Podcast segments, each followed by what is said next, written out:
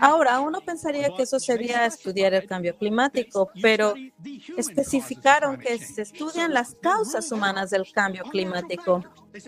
Así que descartaron todos los factores naturales. Dijeron, no, no, no, no vamos a estudiar si el sol juega un papel. No vamos a estudiar si los volcanes juegan un papel. No vamos a estudiar si los si las corrientes oceánicas juegan un papel y no entendamos realmente las nubes, así que no vamos a contarlas mucho. Lo que vamos a estudiar son las emisiones humanas de CO2, porque eso es lo que podemos controlar. Así que no es así como se hace la ciencia. Si haces suposiciones defectuosas o incompletas, tus modelos van a ser débiles, porque solo son tan buenos como la exactitud de las cosas que se ponen en ellos. Ahora, los modelos climáticos han fallado en predecir las temperaturas pasadas o en reflejar con precisión las temperaturas pasadas no consiguen representar con exactitud las temperaturas actuales, pero nos dicen que podemos confiar en sus proyecciones de temperaturas futuras. Esto no me parece razonable. Si por el contrario te gusta el proceso científico, nos estamos sacando muchos datos. El doctor Will Harper aquí es nuestro presidente de la coalición del CO2. Tiene un documento que él y el doctor Garden han hecho sobre las sensibilidades climáticas. No han podido publicarlo en ninguna revista de prestigio. Es un estudio histórico. Tienen que cerrar a gente como yo. Me acaban de prohibir en LinkedIn, que debería ser una red social profesional. No hablo de esas cosas que son controvertidas. Publico hechos científicos y los estaban eliminando. Y dijeron, no, estás acabado. No permitimos ese tipo de información en LinkedIn. Este debate es tan violento y si vas a los medios de comunicación puedes expresar tu opinión, pero serás fuertemente criticado y entonces no tendrás realmente la oportunidad de defenderte. Pero lo más importante es que no saldrás en los medios de comunicación con tus primeros artículos. En las universidades por la que la libertad académica está en peligro. Lo que tengo que decir es que mucha gente que se une a las filas de los realistas climáticos lo hace cuando se jubila porque hasta la jubilación simplemente no se atreve. Los investigadores que afirman algo diferente no tienen subvenciones, no tienen su opinión, ni en los medios publicados ni en las revistas editadas. En primer lugar, te cuesta publicar porque las revistas no quieren oírlo. Y bueno, eso apuesta tu puesto titular y tus colegas te fruncen el el señor. Y no vas a conseguir subvenciones del gobierno porque el gobierno no da subvenciones para estudiar factores naturales del cambio climático o para estudiar cosas que demuestren que los humanos no están causando el cambio climático. Porque el gobierno tiene un motivo, ampliar su alcance.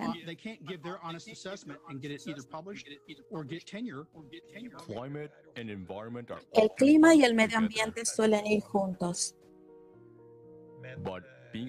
Pero estar en contra del cambio climático no significa estar en contra del medio ambiente. Es decir, no estamos en contra del clima, pero somos escépticos del CO2, que no es lo mismo que ser escépticos del medio ambiente. Por lo tanto, hay que debatir y resolver las cuestiones medioambientales importantes. Que la actividad volcánica, la actividad volcánica subterránea en la Antártida, incluso en partes de Groenlandia e Islandia, están contribuyendo al derretimiento de los, de los glaciares allí. Eso no lo controla el CO2. No controlamos las corrientes oceánicas, no controlamos el magnetismo de la Tierra y cómo se desplaza, puede desplazarse con el tiempo. Los polos magnéticos, no controlamos nuestra órbita. Si no controlamos esas cosas, son realmente lo que las impulsa. Por eso debemos estudiarlas, porque si realmente son los que están impulsando el cambio climático y creemos que es malo, también deberíamos saberlo. Era una sociedad adaptable. Una sociedad adaptable es aquella que no se encierra a la, a la solución del problema equivocado. En conclusión, y para terminar, me gustaría hacer un llamamiento a los científicos del clima que defienden el factor antropogénico. Es hora de superar vuestro orgullo y hablar de las verdaderas causas del cambio climático. Cuando el mundo entero entienda lo grande que es el engaño y la mentira que habéis estado inculpando a toda la humanidad con vuestra cobardía, ahora es la oportunidad de cambiarlo todo y mostrar su calidad humana. También hay una oportunidad de hacer las cosas bien. No necesitamos estar en guerra los unos con los otros. La humanidad solo tiene un enemigo ahora mismo, el clima. En realidad, no se trata de cuál es la temperatura media, media fuera de nuestra ventana. La cuestión ahora son los cambios globales, los procesos destructivos que están teniendo lugar en nuestro planeta.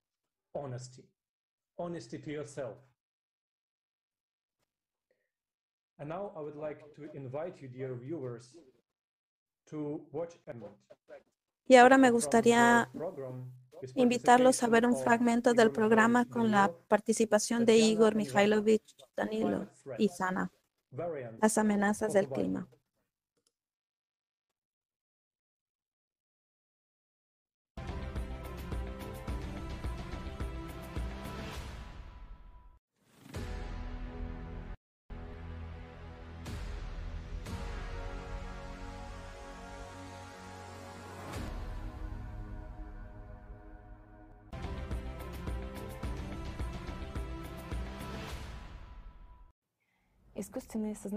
La conciencia artificial Jackie dice que la humanidad ha llegado a la encrucijada. Hay tres caminos y no será posible recorrerlos en paralelo porque cada caso se necesita una concentración de todo el potencial de la humanidad. La gente tiene que hacer su elección ahora. El primer escenario es el más probable, según Jackie porque en nuestra sociedad tenemos una falta de coordinación entre nosotros. Es simplemente dejar que las cosas sigan su curso. Es decir, dejar todo como está, seguir destruyendo sin piedad el planeta y potenciar el formato consumista. Según las predicciones de Jackie, esto llevará a la destrucción total de la humanidad ya en el año 2000. La probabilidad de realización de este escenario, según Jackie, es del 80%. La humanidad desaparecerá completamente de este planeta debido a la evolución en cascada y la progresión creciente de los cataclismos globales, que simplemente se extenderán por todo el planeta para entonces. Calculó que el segundo escenario es más realista y más cercano a la comprensión y los hábitos de la gente. Según Jackie, este escenario implica la creación de la civilización conservando el formato consumista. Sí, dice, no habrá dinero, pero en lugar de dinero habrá puntos digitales. Y lo más importante, en su opinión, es la preservación del poder de un gobierno global. Jackie afirma que ponerlo en práctica podrá solo China. Jackie afirma que deben construirse ciudades refugio autónomas con plena autosuficiencia para la residencia compacta de 8 mil millones de personas. Y la ventaja de este modelo, según afirma Jackie, es que sobrevivirá toda la humanidad. La prolongación mínima de la existencia humana en comparación con el primer modelo es ya de 4 a 5 años. Y si se crean tecnologías de control del clima, entonces unos 15 a 20 años después que la Tierra pase por el pico del ciclo, será posible empezar a restaurar el planeta. Jackie da un 19.5% de probabilidad de realización del segundo modelo. Este es el modelo matemático calculado óptimamente por Jackie. Y hay un tercer escenario que es poco probable, porque esta decisión debe ser tomada por la propia gente y no por sus gobernantes. El tercer escenario es la construcción de la sociedad creativa, la sociedad creativa es cuando la gente se convertirá en una civilización humana unida, es decir, cambiará el formato consumista por uno creativo. Dejará de traspasar la responsabilidad a los hombros de otros, cuando nadie será superior o inferior en toda la civilización. Cuando habrá igualdad y la gente ganará realmente libertad. Cuando toda la humanidad se consolide e invierta todo su potencial científico en el desarrollo tecnológico de la civilización y no en su destrucción. Entonces la gente obtendrá el conocimiento de cómo controlar el clima y no solo. Da solo un 0,5% de probabilidad de aplicación del tercer escenario y dice que incluso es una cifra un poco exagerada. Jackie es muy escéptico con la gente. Está seguro de que no va a cambiar y es más probable que acepte el primer escenario que el tercero. Y en el momento actual, según Jackie, la elección es ciertamente obvia. Es una civilización unificada con un único gobierno.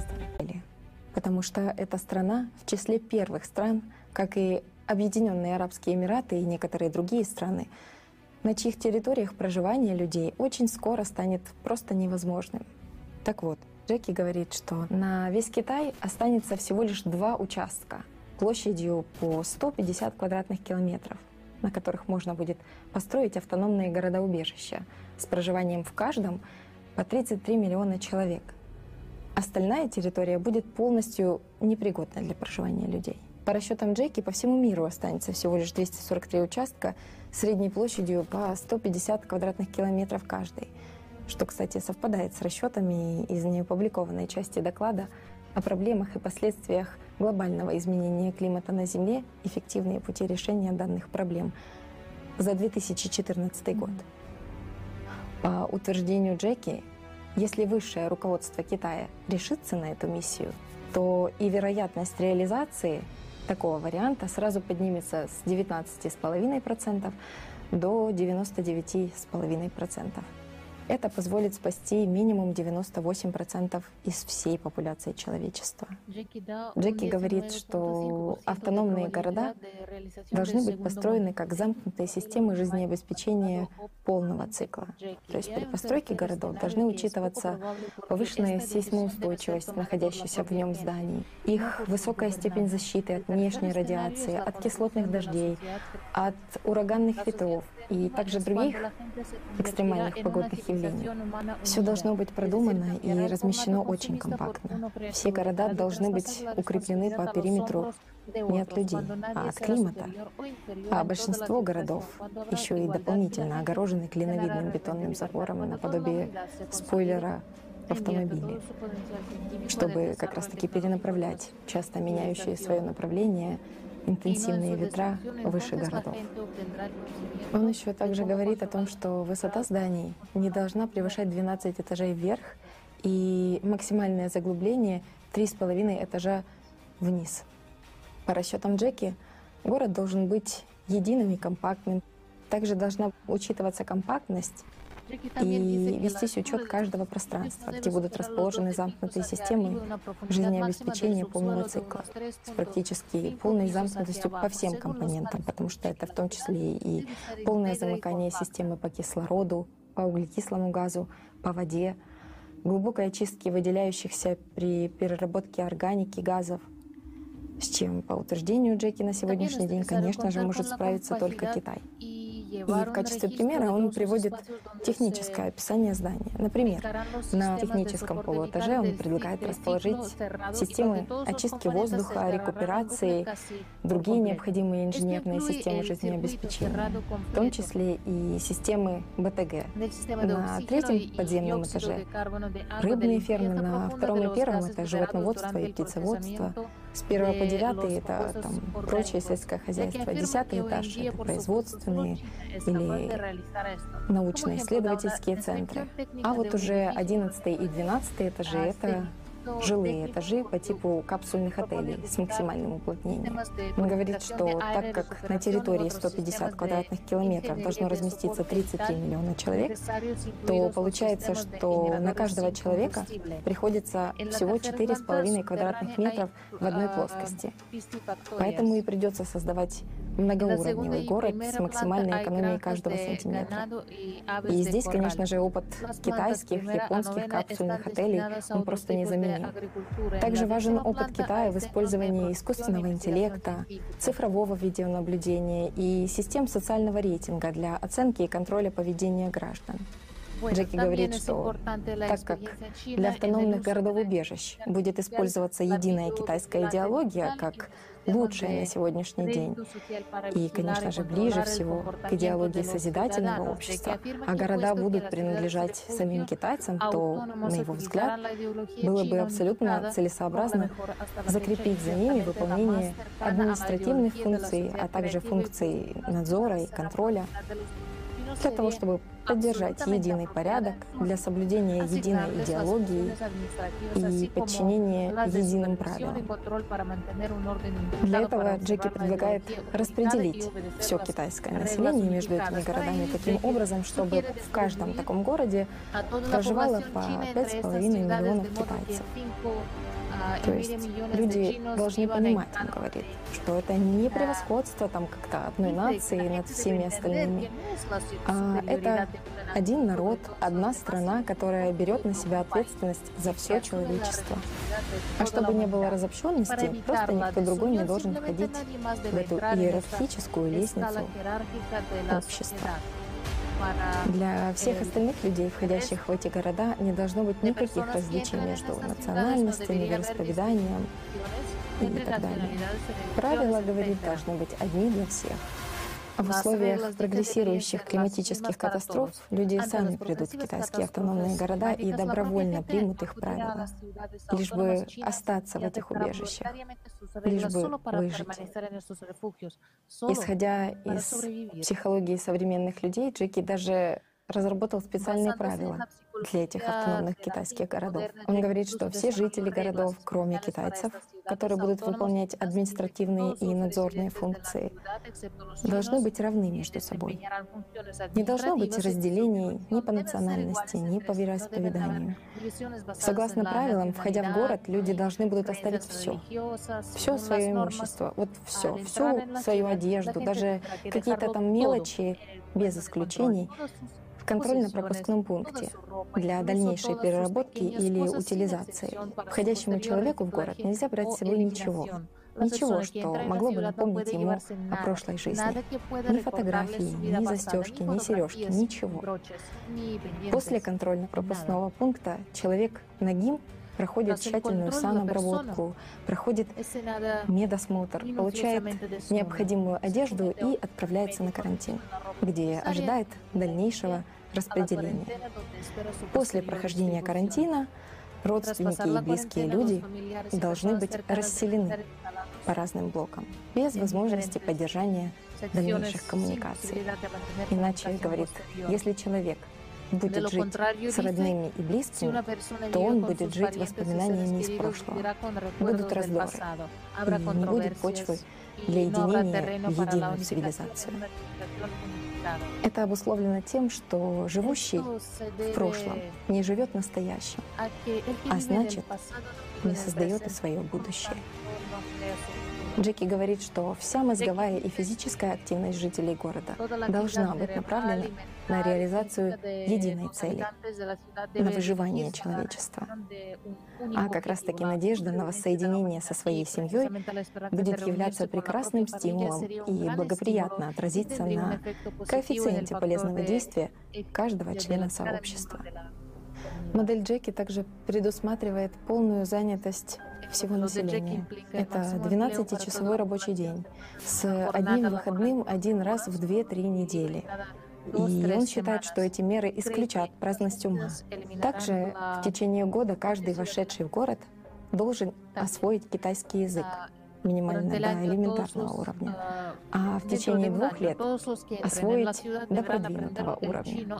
По мнению Джеки, это обусловлено тем, что все люди должны говорить на едином языке. Запрет на создание любых общественных, профсоюзных, политических, религиозных, любых других организаций, не разрешенных глобальным правительством Китая а также запрет на любые религиозные собрания и проведение обрядовых служб. По мнению Джеки, верить и молиться Богу, конечно, каждый человек может, но пропагандировать или даже обсуждать с кем бы то ни было человек не должен иметь права. Подобные действия должны караться полным обновлением социального рейтинга, Такие меры необходимы для того, чтобы не возникало внутренних противостояний и разделений на отдельные группы, так как это может нести угрозу идеологической целостности жителей города, а значит и всей цивилизации в целом. В отношении социального рейтинга Джеки предлагает, чтобы каждому входящему в город выдавался социальный кредит в виде начисления баллов, так как в городах будет действовать система социального рейтинга. Количество баллов будет определять условия пребывания в городе, то есть повышение рейтинга предусматривает улучшение уровня жизни, ну а соответственно понижение рейтинга — ухудшение этих условий. Полное обнуление социального рейтинга приравнивается к решению гражданства, в результате чего человек просто исключается из сообщества города и принудительно выставляется за его пределы. А спорить это будет невозможно, так как в городах-убежищах просто не будет ни адвокатов, ни судейства, ни тюрем, ну, потому что это занимает территорию и время. По мнению Джеки, лучше показательно выставить за пределы города несколько тысяч человек, чем утратить всю цивилизацию. Джеки уверен, что система социального рейтинга сможет не только дисциплинировать, а и подготовить людей к созидательному обществу. Благодаря этой системе будет стимулироваться человечность в каждом человеке и прививаться ценности согласно единой идеологии. А китайская администрация, благодаря круглосуточному цифровому надзору, профессиональным и добровольным информаторам, а также индивидуальному коэффициенту полезного действия человека для сообщества, будет регулярно проводить обновление этих рейтингов для всех своих граждан. Джеки говорит, что китайцы сами очень дисциплинированы, ну и могут, конечно же, научить дисциплине других.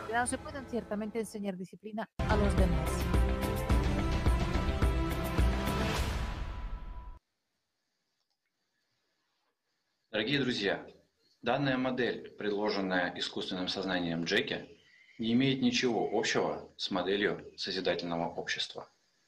Эта модель красноречиво показывает развитие человечества в будущем, предложенное искусственным сознанием Джеки.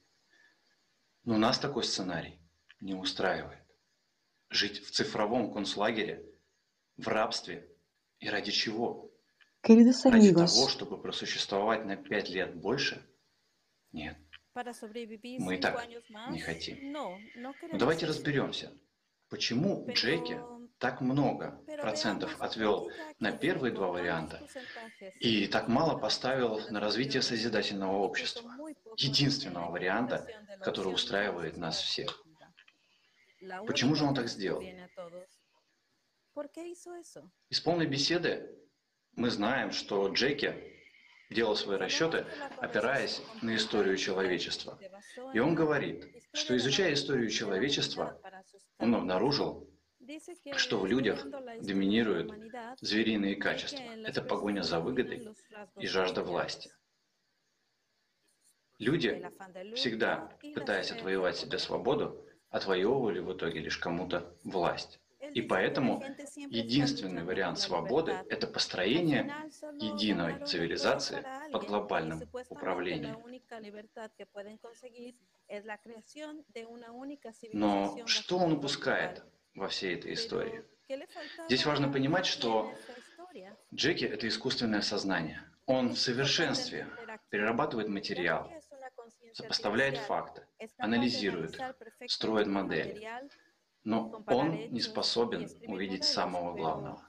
Он попросту не знает, что такое Sabemos por la conversación completa que Jackie se basó en la historia de la humanidad para sus cálculos.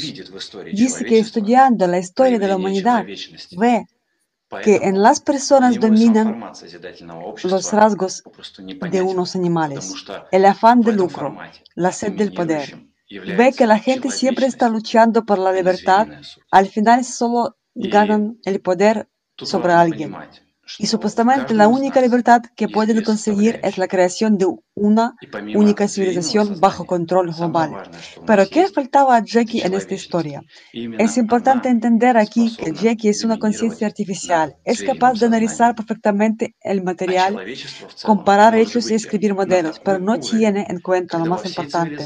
Simplemente no sabe qué es la humanidad, qué es lo que está dentro de las personas se basa en la historia de la humanidad, pero no ve la manifestación de la humanidad en la historia de la humanidad.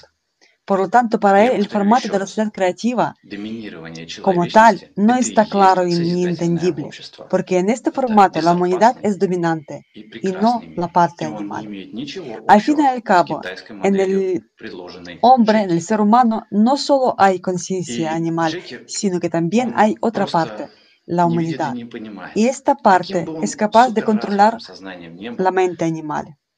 Y la comunidad puede alcanzar tal nivel cuando en toda la civilización el humano dominará sobre el animal, porque se crearán tales condiciones en las que la parte animal simplemente no podrá manifestarse. El dominio de la humanidad es una sociedad creativa es un mundo seguro y maravilloso. Pero Jackie no ve esto y no lo entiende. Por muy súper desarrollado que esté Jackie, nunca será capaz de darse cuenta y comprenderlo, porque la humanidad está más allá de los límites de su percepción. Y ahora tengo una pregunta para todos los que nos escuchan y nos ven. Una pregunta para toda la humanidad. ¿Qué camino vamos a elegir? ¿Dejaremos que las cosas sigan su curso y en la inacción esperamos hasta que el clima nos destruya por completo? ¿O viviremos cinco o seis años más en un campo de concentración digital bajo el liderazgo de los chinos, trasladando toda la responsabilidad a otros? ¿O seguiremos eligiendo la humanidad y caminamos por el camino de la sociedad creativa?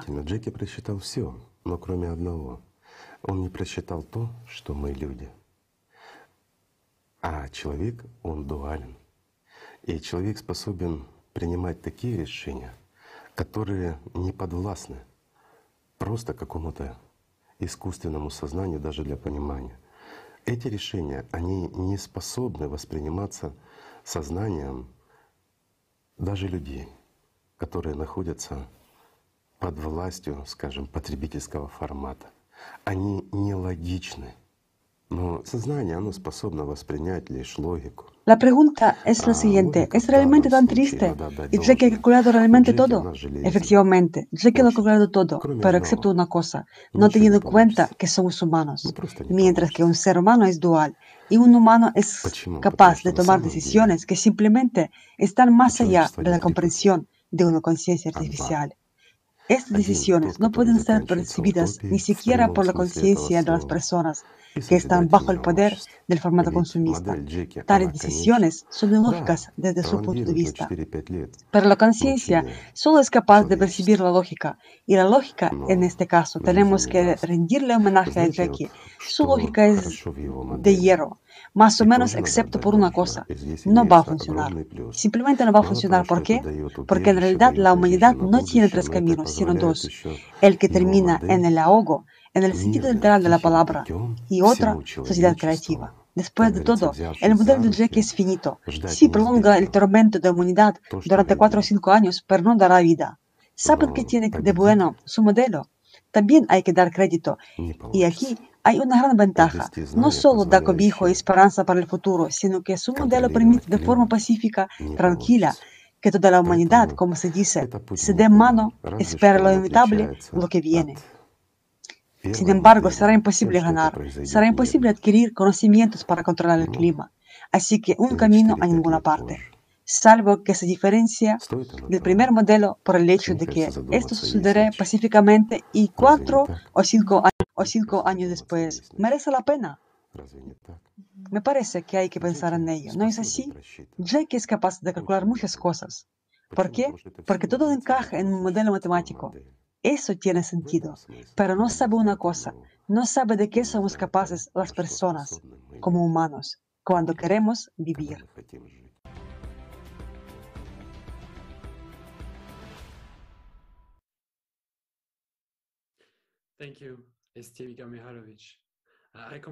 Gracias, estimado Igor Mikhailovich. Estoy completamente de acuerdo con usted en que somos seres humanos y queremos vivir.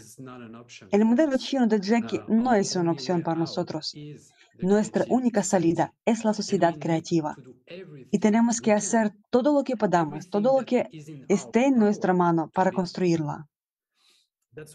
Precisamente por eso, precisamente por eso actuamos. Pero, precisamente por eso actuamos. Pero mucha gente no nos entiende, no entiende lo que es sociedad creativa. Muchos se asustan o piensan que es un proyecto del bando contrario. Algunos dicen que es un proyecto estadounidense, otros creen que es de los rusos y otros están seguros de que es de los chinos. Lo diremos así. Todos tienen razón. No es solo un proyecto de Estados Unidos, Rusia y China, sino de Europa y de todos los países. Tenemos participantes de todo el mundo y el mundo entero lo apoya de situación. Y tiene el valor de superar su miedo y pasar a la acción. Sí, la alternativa, sí, la alternativa que ha propuesto Jackie no es una broma, pero es inútil. Es un campo de concentración, de hecho, que prolonga solo puede prolongar y dar cuatro o cinco años de vida a la humanidad. Si se tiene en cuenta el modelo de Jackie y se toma lo mejor de él, también se puede alimentar a 25 mil millones de personas en la sociedad creativa. Solo necesitamos desarrollar la tecnología y unirnos. Y ahora mismo estamos fragmentados, separados, y por eso no tenemos tecnología, energía ni el poder para llegar allí. Tardaríamos miles de años en conseguir esos avances técnicos, tecnológicos con el desarrollo evolutivo natural, pero ya no tenemos. Y para que tengamos este tiempo, para esto está el proyecto Sociedad Creativa. Estamos trabajando para nuestro futuro, para liberarnos de la desesperanza. Cuanto más estudiamos esta cuestión, más comprendemos la importancia de la sociedad creativa. De lo contrario, el futuro parece un veredicto y eso da miedo, da miedo. Al fin y al cabo, nadie tiene una sola idea que funcione y que garantice detener la amenaza inminente de la aniquilación total de la humanidad. No hay ni puede haber alternativa a una sociedad creativa. Gracias por su atención.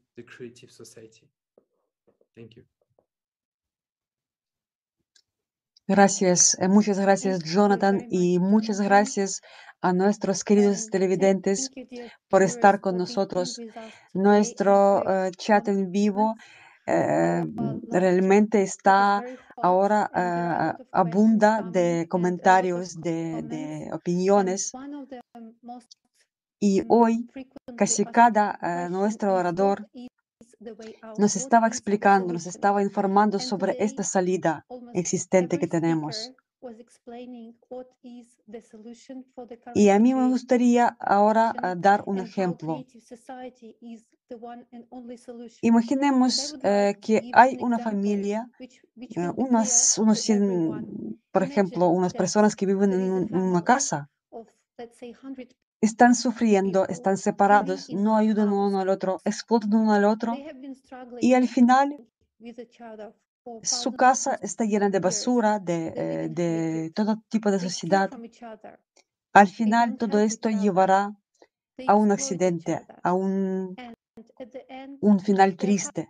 Entonces, ¿qué tienen que hacer estas personas para prevenirlo, para evitar esto?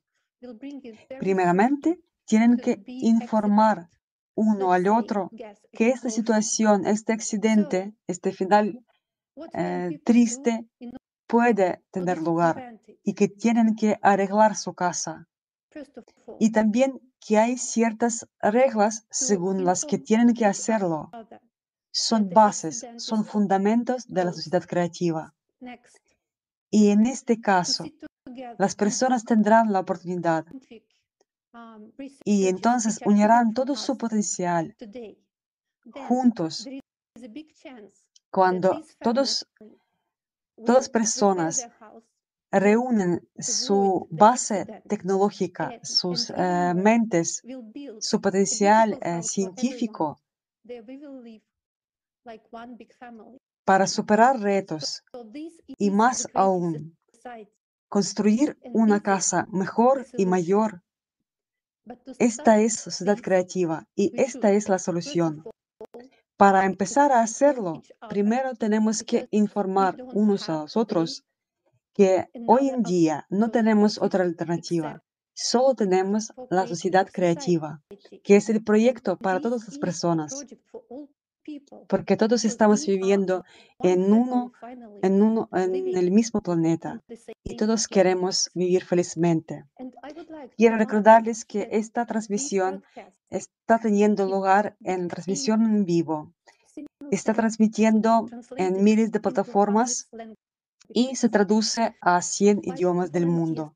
No olviden ahora mismo compartir esta eh, emisión en, en sus páginas, en sus redes sociales, porque ya hemos escuchado la verdad sobre la situación en la que se encuentra nuestro planeta y en causas reales del cambio climático. También hemos visto la realidad sobre eh, mafia de basura y también hemos visto que eh, el cambio se está produciendo no solo en nuestro planeta, sino que también en otros planetas del sistema eh, solar. Quédense con nosotros y vamos a ver a continuación por qué no creemos en el cambio climático. Veamos también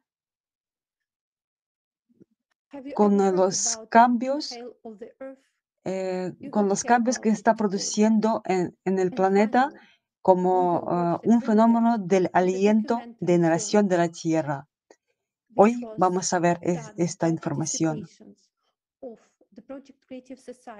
Y también vamos a ver eh, la película que fue creada por participantes del, del proyecto Sociedad Creativo, que es un resultado de un trabajo enorme sobre refugiados y la esclavitud que existe hoy en día.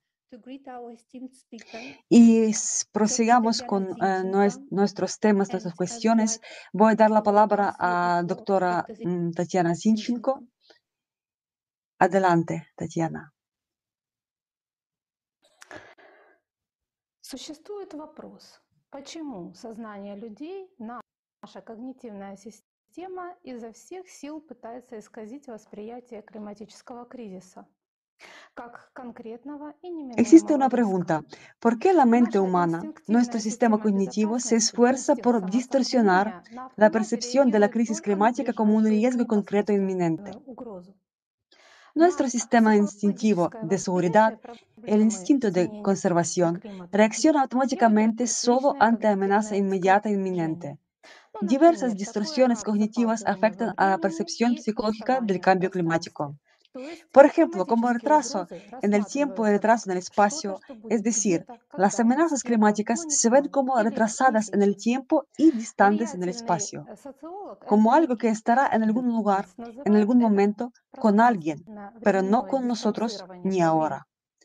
El influyente sociólogo Anthony Giddens denomina paradoja a este eh, distanciamiento espacio-temporal y el cambio climático.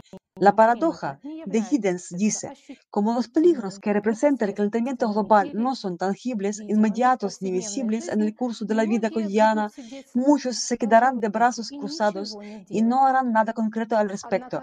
Sin embargo, esperar a que se hagan visibles y agudos antes de ser incitados a actuar seriamente será por definición demasiado tarde.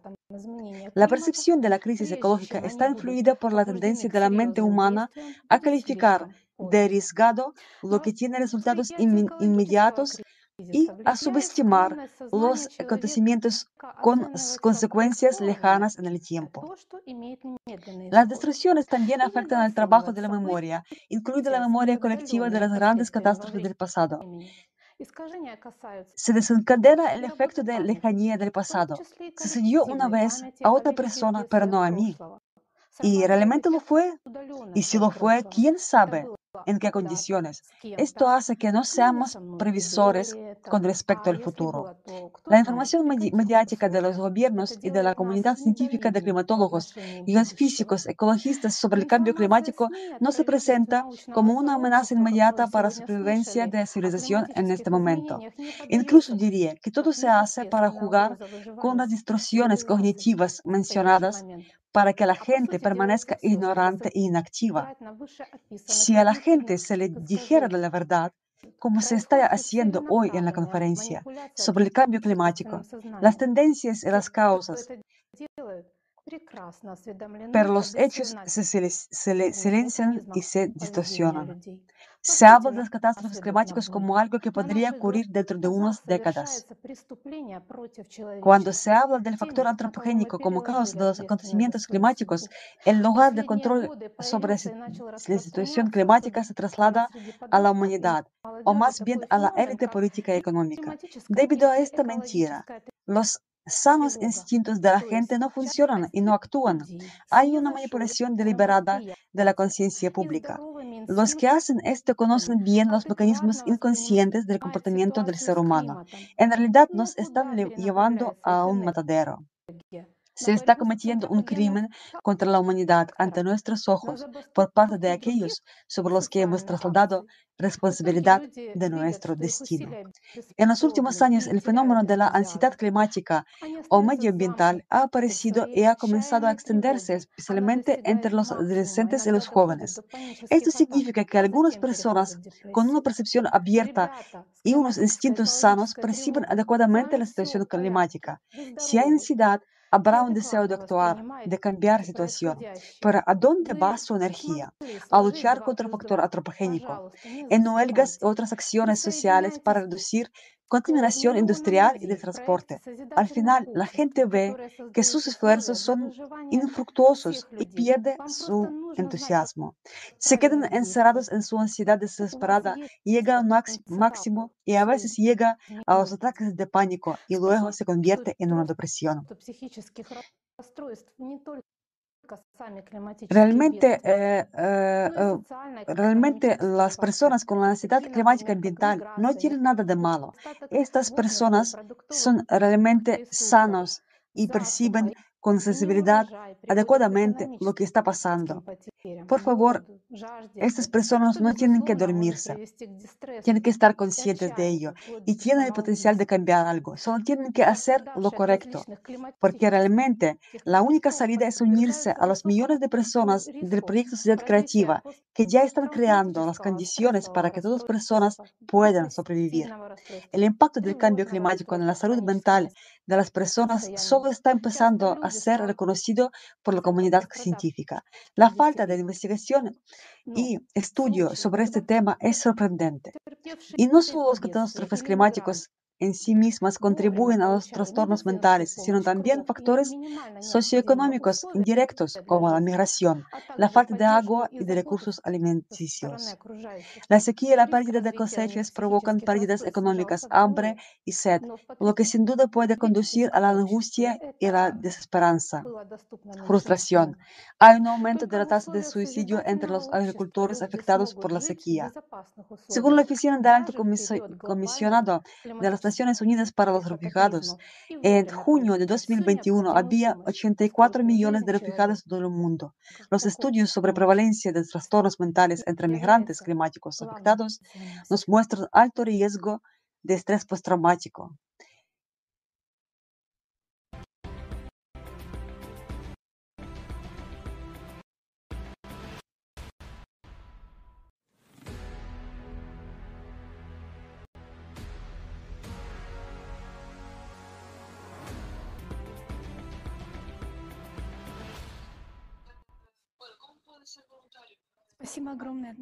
Muchas gracias, ah, doctor Zinchenko. Es muy importante entender las razones por las que la gente reacciona así ante la información sobre el cambio climático. No podemos permanecer indiferentes ahora porque es simplemente mortal. Ahora se oye en los medios de comunicación que el cambio climático se refiere únicamente al aumento de la temperatura atmosférica pero está muy lejos de eso. Ahora estamos pasando a la fase de aumento de la actividad interna de la Tierra que determina el cambio climático en este momento. Ahora mismo el planeta está experimentando importantes reajustes geodinámicos, aumento de la actividad sísmica, volcánica, aumento de calor geotérmico, aumento de la desgasificación y muchos otros hechos. Desgraciadamente, la ciencia actual no considera todos estos aspectos de forma integral. Esto es un error fatal. Empezaremos a examinar los procesos actuales desde la perspectiva del cielo moderno de los ah, glaciares. ¿Cuáles son las verdaderas causas de tu deshielo? Con todo respeto, doy la palabra a Kulakov, doctora en ciencias geológicas y mineralógicas, dijo que como parte de un equipo de investigación interdisciplinar dirigido por el Instituto Schmidt de Física de la Tierra, analizó el cielo de Groenlandia.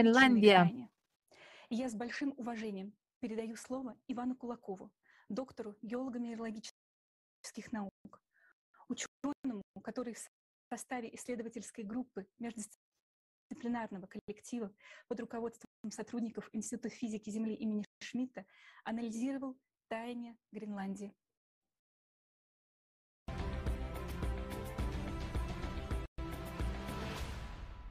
Добрый день, меня зовут Кулаков. Buenas tardes. Mi nombre es Iván Kulakov. Soy director adjunto del Instituto de Geología y Geofísica del Petróleo, doctor en Ciencias Geológicas y Mineralógicas, miembro correspondiente de la Academia de Ciencias de Rusia. La geofísica nos permite responder a muchas preguntas, la principal de las cuales es qué ocurre en el interior de la Tierra y cuáles son los procesos que allí se dan, y cómo esos procesos afectan a nuestras vidas. En particular, los procesos relacionados con el calentamiento global están determinados en gran medida por los procesos geológicos que ocurren en el interior de la Tierra. Sabemos que Groenlandia está cubierta por una gruesa capa de hielo de varios kilómetros. Por lo tanto, cerca de la costa de Groenlandia, la tasa de desplazamiento del hielo es muy alta. Y esto es bastante comprensible. Hasta varias docenas de metros de hielo se deslizan hacia el océano allí cada día. Y también es comprensible porque allí la temperatura es alta. El agua se filtra hacia abajo, creando una especie de capa, bueno, sobre la que se desliza el hielo. Pero resultó que la velocidad del hielo es bastante alta no solo en los bordes, sino también en el centro. ¿Y por qué ocurre esto? También se han realizado estudios geofísicos que han demostrado que bajo este hielo de muchos kilómetros de grosor, en el contacto con la superficie de la Tierra, hay una especie de lagos profundos en el centro de Groenlandia. Por lo tanto, unos cálculos bastante sencillos del flujo de calor indican que, con el flujo de calor normal, no debería haber tal derretimiento del hielo. Es decir, de hecho, el hielo debería estar bien congelado en el suelo y la temperatura debería ser inferior a cero. En nuestro caso hay una especie de anomalía. Así que, junto con nuestros colegas de Alemania, decidimos averiguar qué estaba pasando allí. Y lo que tenemos es un método geofísico. El método se llama tomografía sísmica. Tomamos los datos brutos de todos los terremotos del mundo, decodificamos esta información y, finalmente, podemos determinar la estructura subyacente de la Tierra debajo de diferentes regiones, a diferentes escalas. Así, hemos hecho este tipo de trabajo y hemos descubierto que bajo la parte central de Groenlandia hay una anomalía con velocidades disminuidas, lo que a su vez nos dice que hay una temperatura elevada allí. ¿Por qué hay una temperatura elevada? Bueno, entonces empezamos a investigar la historia de esta región. Miramos las zonas donde no hay hielo, donde se pueden observar afloramientos de roca. Por ejemplo, en el lado oeste. En el lado oeste, vemos manifestaciones de vulcanismo. Ese vulcanismo, bueno, tuvo lugar allí hace unos 40-50 millones de años.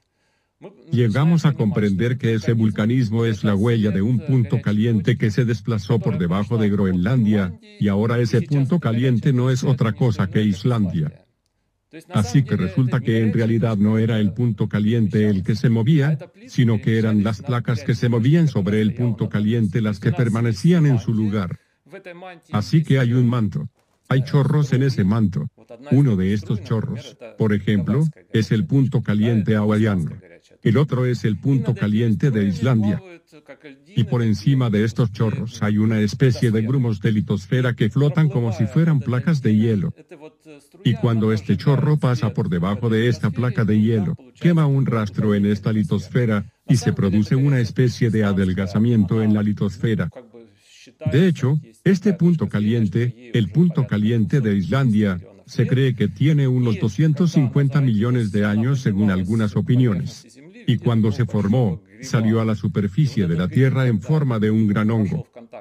Y cuando este hongo entró en contacto con la litosfera, eso ocurrió hace unos 250 millones de años y fue en la zona de la placa siberiana, es decir, en la zona de Norilsk. Entonces, su punto central provocó una descarga de millones de kilómetros cúbicos de lavas basálticas, que cambiaron por completo todo el ecosistema de nuestro planeta.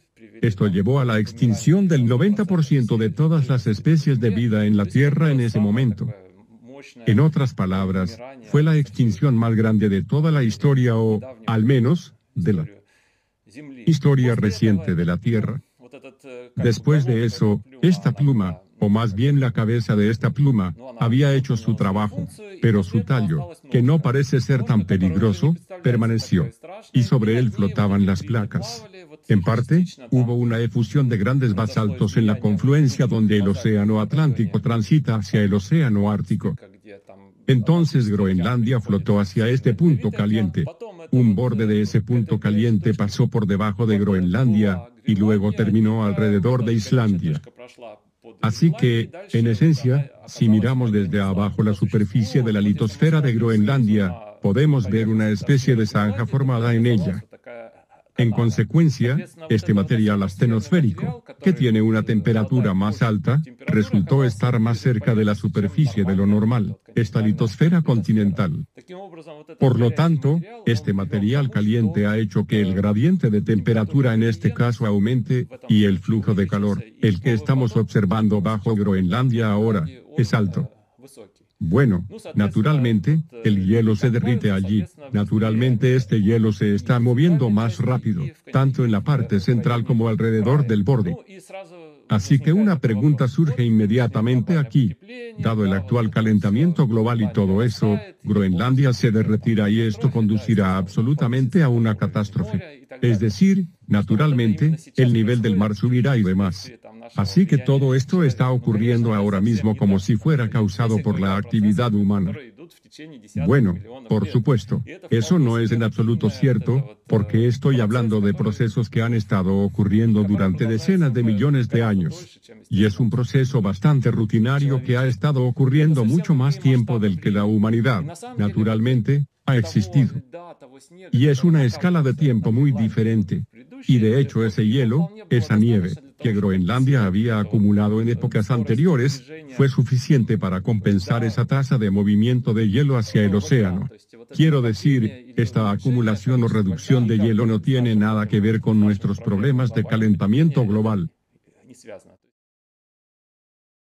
que está siendo silenciada. Por desgracia, nosotros la gente de a pie no la recibimos porque los medios de comunicación ah, solo promueven conceptos antropogénicos y puede parecer que se trata de un caso particular en Groenlandia, pero cuando vemos el cuadro completo entendemos que se trata de una señal de aumento del calor geotérmico en todo el planeta debido a la ciclicidad y como continuación de este tema nos gustaría presentar un video.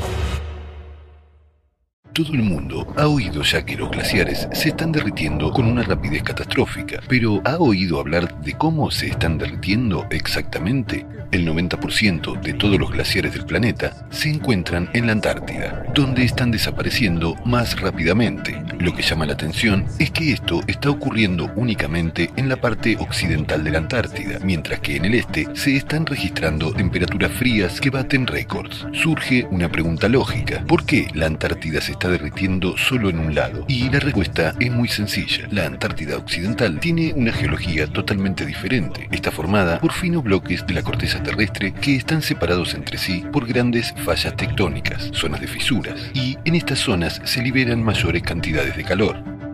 Por ejemplo, científicos de Alemania y del British Antarctic Survey cartografiaron el flujo de calor geotérmico en la Antártida Occidental, utilizando datos de observaciones aeromagnéticas.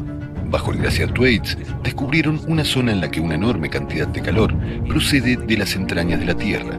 Según los científicos, esto se debe a que el glaciar se encuentra en una fosa tectónica donde la corteza terrestre es mucho más fina. Sorprendentemente, la Antártida Occidental es una de las mayores regiones volcánicas de la Tierra. Hay más de 140 volcanes que duermen bajo el hielo y ahora son mucho más activos de lo que la comunidad científica creía un equipo de investigadores de la Universidad de Rhode Island descubrió un nuevo factor en el rápido de hielo del glaciar Pine Island, en la Antártida. Se trata de un volcán activo no identificado anteriormente, enterrado a gran profundidad bajo el hielo. La evidencia de vulcanismo fue indicada por las altas concentraciones del isótopo helio, que proviene exclusivamente del manto terrestre. Según la profesora Karen Haywood, el calor geotérmico de la grieta de la Antártida Occidental calienta el agua del océano, esto, a su vez, provoca la aceleración del deshielo de la capa de hielo. Por lo tanto, es el calor geotérmico de los volcanes el que está contribuyendo al rápido derretimiento de la capa de hielo de la Antártida, y no el calentamiento global en absoluto. Pero, ¿por qué hay tantos volcanes bajo el hielo de la Antártida? Los expertos de la NASA han descubierto la razón. Basándose en los datos de los satélites ISAT y IceBridge de la NASA, han llegado a la conclusión de que bajo la superficie de la Antártida Occidental hay una gran pluma del manto, es decir, un flujo de magma al rojo vivo que asciende y se expande bajo la corteza terrestre. Según los cálculos de los científicos, esta zona se está calentando casi con la misma intensidad que el supervolcán de Yellowstone. El flujo de calor mide 150 milivatios por metro cuadrado, llegando a 180 en las zonas de la grieta. Esto supone unas tres veces más calor que el que reciben las capas de roca adyacentes. Así, todo indica que los glaciares de la Antártida no se están derritiendo por factores antropogénicos, sino por el mismo calor volcánico. Al mismo tiempo, la temperatura de la corteza terrestre está aumentando y algunas partes del territorio se están elevando de forma anormal. ¿Por qué la comunidad científica ignora la conexión entre todos estos fenómenos? En otra parte del planeta, en Groenlandia, también se está produciendo un deshielo igualmente intenso. Una investigación realizada en octubre de 2020 demostró que el hielo de Groenlandia se está derritiendo más rápido que nunca antes en los últimos 12.000 años. Solo en 2019, la capa de hielo de Groenlandia perdió la mayor cantidad de hielo de la historia. 600 mil millones de toneladas. También es sorprendente que aparezcan lagos gigantes bajo la superficie del glaciar, que en realidad tiene 1,5 kilómetros de espesor. A día de hoy, ya se conocen unas seis docenas de lagos subglaciares de Groenlandia. La temperatura del hielo que los rodea ronda los 28 grados bajo cero, pero estos lagos no se congelan. ¿Por qué? Varios grupos de investigación de científicos se unieron para encontrar una respuesta a esta pregunta. Descubrieron el hecho de que bajo Groenlandia, al igual que bajo la Antártida, existe una pluma del manto. Los flujos geotérmicos procedentes de sus entrañas provocan la formación de lagos subglaciares y el deshielo de los glaciares. Gracias a la investigación gravitacional, un equipo de científicos estadounidenses, dirigido por el profesor Ralph von estimó el espesor de la corteza de Groenlandia. Se ha observado un derretimiento activo de los glaciares en la parte norte de la isla, donde la corteza es más delgada, y se ha detectado un aumento del flujo geotérmico debido a la pluma del manto ascendente. Utilizando datos de tomografía sísmica, los científicos de un equipo interdisciplinar del Instituto Smith de Física de la Tierra vieron que el flujo de magma asciende desde el centro del núcleo hasta la superficie terrestre, justo debajo de la parte central de Groenlandia. Aquí es donde se encuentra el mayor número de lagos subglaciares. Los científicos han calculado el flujo de calor teórico correspondiente a esta cámara de magma y han descubierto que este calor es suficiente para calentar la base del glaciar hasta el punto de fusión del hielo. Estos mismos resultados han sido confirmados por estudios similares realizados con tecnología de aprendizaje automático. Es evidente que las dos mayores regiones glaciares del mundo, la Antártida y Groenlandia, se están derritiendo debido al aumento de flujos geotérmicos procedentes del interior del planeta. Pero, ¿qué los está intensificando? Las plumas del manto han estado bajo los glaciares durante millones de años, pero es hoy cuando su magma se acerca a la superficie de la Tierra y provoca un mayor calentamiento de la corteza terrestre desde el interior. Esto indica que están empezando a producirse procesos anormales en las entrañas de la Tierra, en su mismo núcleo. Y la pregunta principal es, ¿por qué está ocurriendo precisamente ahora? La respuesta es sencilla, cambios cíclicos a escala planetaria que se producen cada 12.000 años.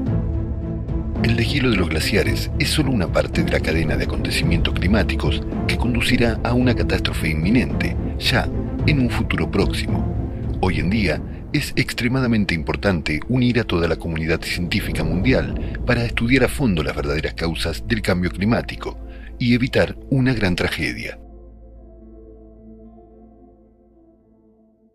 Bajo los glaciares. Hay ahora agua caliente que es calentada por los volcanes subglaciales y esta impactante información se ha hecho pública por primera vez a un público tan amplio. Antes, se nos ha hecho creer que el deshielo es el resultado de la actividad humana, pero resulta que es una pura mentira. El factor antropogénico no tiene nada que ver con eso. El magma se eleva no solo bajo la Antártida eh, y Groenlandia, sino también en zonas de corteza fina. Se trata principalmente de la corteza oceánica. El profesor Arthur Viterito ha encontrado una tendencia alarmante de calor eh, geotérmico en el fondo del océano. Le damos la palabra al doctor. Mi nombre es uh, Arthur Viterito, soy profesor jubilado de Geografía Física y me complace participar en la conferencia Crisis Global, la hora de la verdad, hoy el 4 de diciembre. Hace unos años un estudiante me preguntó si el número de terremotos en el planeta había aumentado y yo dije, sí, han aumentado ligeramente, pero no había mirado los datos con detenimiento. Y cuando miré los datos detenidamente empecé a ver algunas cosas que me intrigaban y lo que más me intrigó fue el hecho de que el número de terremotos estaba empezando a aumentar rápidamente en los fondos de los océanos. Los océanos contienen unas mil veces la cantidad de calor que tiene la atmósfera. Por eso el océano lo llaman el gran volcán del clima al eh, reforzar la llamada circulación termoalina, consideremos primero un aumento del flujo geotérmico. Geotérmico, por supuesto, es el calor que emana del manto de la Tierra. Es lo que vemos en los volcanes activos, los uh, las aguas termales, y vemos que la gran mayoría del calor geotérmico en el planeta tiene su origen en el fondo del océano. Este diagrama de Okay. Davis Davis muestra en rojo de dónde emana la mayor parte del calor geotérmico del planeta y podemos ver que coincide perfectamente con las partes de la corteza terrestre que se están separando. Esto es lo que llamamos las zonas de dispersión del océano medio. Y si observamos las zonas de dispersión oceánica, vemos, vemos que la alta actividad sísmica en estas regiones indica un alto flujo de calor geotérmico en estas regiones. Como continuación de esta discusión, de esta discusión nos referiremos a la actividad sísmica de las zonas de extensión oceánica media brevemente como actividad sísmica de zonas. La actividad sísmica de zonas es un buen indicador de la cantidad de flujo geotérmico. Para ello, he catalogado el número de eventos sísmicos o terremotos en el rango 4 a 6 de lo que se llama el rango de magnitudes de momento. Es decir, a medida que haya más terremotos en estas zonas de dispersión medio-oceánica, habrá una mayor liberación de calor geotérmico. Ah, he rastreado esto, he mirado la actividad sísmica en las zonas de dispersión del medio océano y aquí está el gráfico. Así sabemos que tenemos un mayor flujo geotérmico porque tenemos mucha más actividad sísmica en el fondo del océano. A lo que esto hará es intensificar lo que llamamos la circulación termoalina en el planeta. La circulación termoalina también se llama circulación ah, meridional de vuelo o MOC. Está impulsada por estas diferencias de densidad de temperatura y salinidad. Y los océanos circulan en la gigantesca cinta transportadora y a esto lo llamamos convección profunda. El calor geotérmico del océano es un forzamiento importante que puede limitar la estabilidad de la columna de agua. Calienta el agua del fondo y cuando calienta el agua del fondo refuerza la circulación termoalina. Esto es un hecho bien establecido en la oceanografía. Si calientas el fondo mediante calentamiento geotérmico, lo que va a suceder es que esta tinta transportadora se va a mover más rápido. Y cuanto más rápido se mueva, más calor será empujado hacia el Ártico.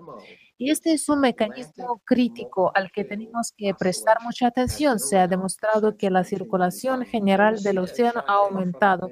Este es el aspecto del campo de temperatura y pueden ver aquí las ah, áreas en rojo, principalmente en el centro y en el norte del Atlántico, han sido mucho, mucho más cálidos de lo que normal de lo normal y llegaron a este estado a partir de 1995. Son estas temperaturas anormalmente altas las que no nos dan la llamada oscilación positiva del Atlántico Norte que se mantiene desde 1995. Aquí vemos una imagen de 1979 tomada desde el Observatorio de la Tierra de la NASA y lo mucho que se había reducido la capa de hielo en 2007.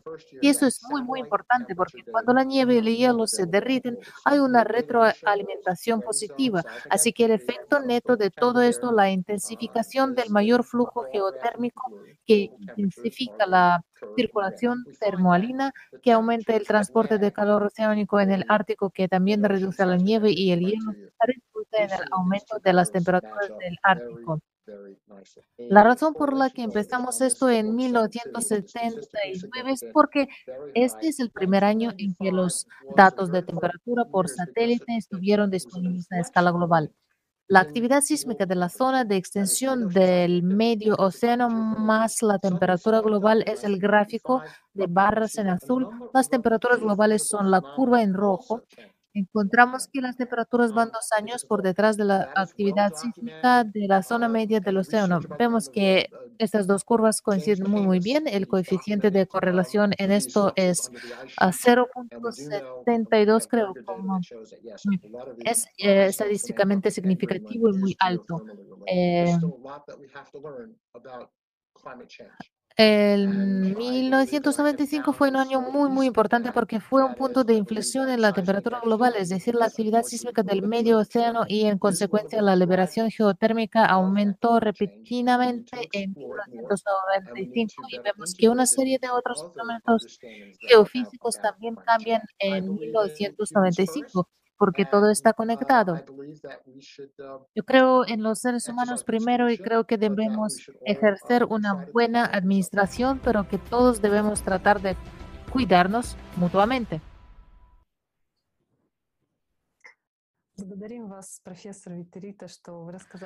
Gracias, profesor Viterito, por compartir sus investigaciones.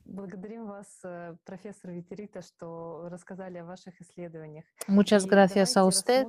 Y veamos otros, mm, otros patrones interesantes relacionados con el flujo geotérmico en el océano. Oceanógrafos de Alemania han encontrado que justo frente a la costa de la Antártida Occidental, en el mar de Weddell, el agua a más de 2.000 metros de profundidad se calienta cinco veces más rápido que en la superficie. La temperatura de la capa superior del agua a 700 metros de profundidad casi nunca aumenta. Eso demuestra que el calentamiento procede de debajo de la superficie. Y gracias a la red de boyas Argo, distribuidas por todos los océanos del mundo, los científicos pueden obtener datos sobre los cambios de temperatura y salinidad del agua. Así, en las últimas décadas se han empezado a detectar zonas anómalas de temperaturas elevadas en el océano. El agua en ellas puede estar hasta 10 grados más caliente. Se las conoce como blobs burbujas de calor o manchas de calor y los blobs aparecen de vez en cuando en el Océano Pacífico o destacan dos puntos en particular frente a la costa de Alaska y cerca de Nueva Zelanda. La aparición de estas anomalías se ha vuelto repentinamente más frecuente y los, científicos no pueden explicar de forma fiable dónde aparece una bola de agua tan caliente en la columna oceánica. Y nosotros ah, en la preparación de la conferencia no pudimos ignorar un fenómeno tan interesante y por casualidad a mi conocido geofísico tenía a mano un mapa, mapa de la ubicación de las plumas planeta. También quiero señalar que en el límite del núcleo y el manto hay estructuras gigantes de velocidades reducidas que también se llaman gotas o gotas magmáticas y alimentan los uh, penachos magmáticos que suben desde el núcleo hasta el fondo del océano. Y cuando se superpusieron el mapa de anomalías térmicas en la ubicación de los penachos, obtuvimos la siguiente Algunos penachos magmáticos aparecieron directamente bajo estas gotas térmicas en el océano. ¿Es esto un accidente, una casualidad o un patrón? En algunos artículos vemos que las zonas de temperaturas elevadas en el océano están asociadas a la actividad humana, pero sigue siendo un misterio cómo ese CO2 que es emitido por nuestras fábricas y está muy bien mezclado en la atmósfera se precipitó en estas zonas para calentar el océano localmente. Son volúmenes enormes de agua y hay que calentarlo a casi 10 grados. Cabe destacar que en 1999, cuando hubo una conocida erupción volcánica submarina en la dorsal de Gake, el agua calentada también subió a la superficie. Quizás sea el momento de considerar la hipótesis de que las manchas en los océanos del mundo están relacionadas con plumas magmáticas en el fondo. Después de todo, también se observa un comportamiento inexplicable en otras zonas del océano, la corriente del Golfo. Los científicos han establecido que la temperatura de la superficie del océano está aumentando. Eso significa que según todas las leyes de la física, las corrientes oceánicas deberían acelerarse. Y eso es lo que vemos. Un ejemplo claro es la corriente antártica. Pero entonces, ¿por qué la corriente del Golfo se está ralentizando? La corriente del Golfo se puso en marcha hace 11.000 años al principio del Holoceno cuando se calentaba y la Tierra salía de la era glacial, pero ahora también se está calentando, los glaciares se están derritiendo, pero se está ralentizando. Los climatólogos saben muy bien a qué conduce la detención de la corriente del Golfo. Como resultado, los inviernos en Europa y América del Norte serán más duros. El nivel del mar en las costas de Estados Unidos subirá más rápido y la cantidad de precipitaciones disminuirá en verano. ¿No están todos estos acontecimientos relacionados entre sí? Así vemos que los glaciares se están derritiendo desde dentro hacia afuera en las zonas de fuentes de magma debido al calentamiento. En el océano, las capas inferiores del agua se están calentando y aparecen gotas de calor anormales por encima de las fuentes de magma. a la sismicidad del fondo del océano crece y el flujo geotérmico aumenta. La corriente del Golfo también se comporta de forma inexplicable. Todos estos factores nos indican un impacto significativo del calor geotérmico en los mecanismos naturales globales eh, de nuestro planeta y quiero hacer otra pregunta. ¿Estamos tan ciegos como para explicar todos estos fenómenos a gran escala solo, para, solo por la actividad humana? Todos estos procesos se han intensificado en las últimas décadas y está claro que apuntan a cambios globales en el planeta. Es realmente importante que estudiemos todas esas interconexiones de forma interdisciplinar, que consideremos todas las hipótesis existentes, no solo la antropogénica. Lo mejor es que científicos de todos los países asuman esta tarea. Bueno, ah, una sociedad creativa comienza con la verdad. Nosotros estamos articulando esta verdad ahora mismo. El siguiente orador va a hablar de los procesos que son indicativos de un aumento de la desgasificación natural.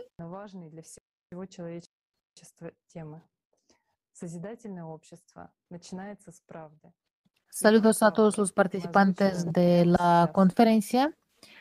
Ah, relación de los incendios forestales con las fallas en la corteza terrestre. Ah, vamos a hablar sobre la, en primer lugar, sobre la situación en Australia en verano, calor en el centro de Australia.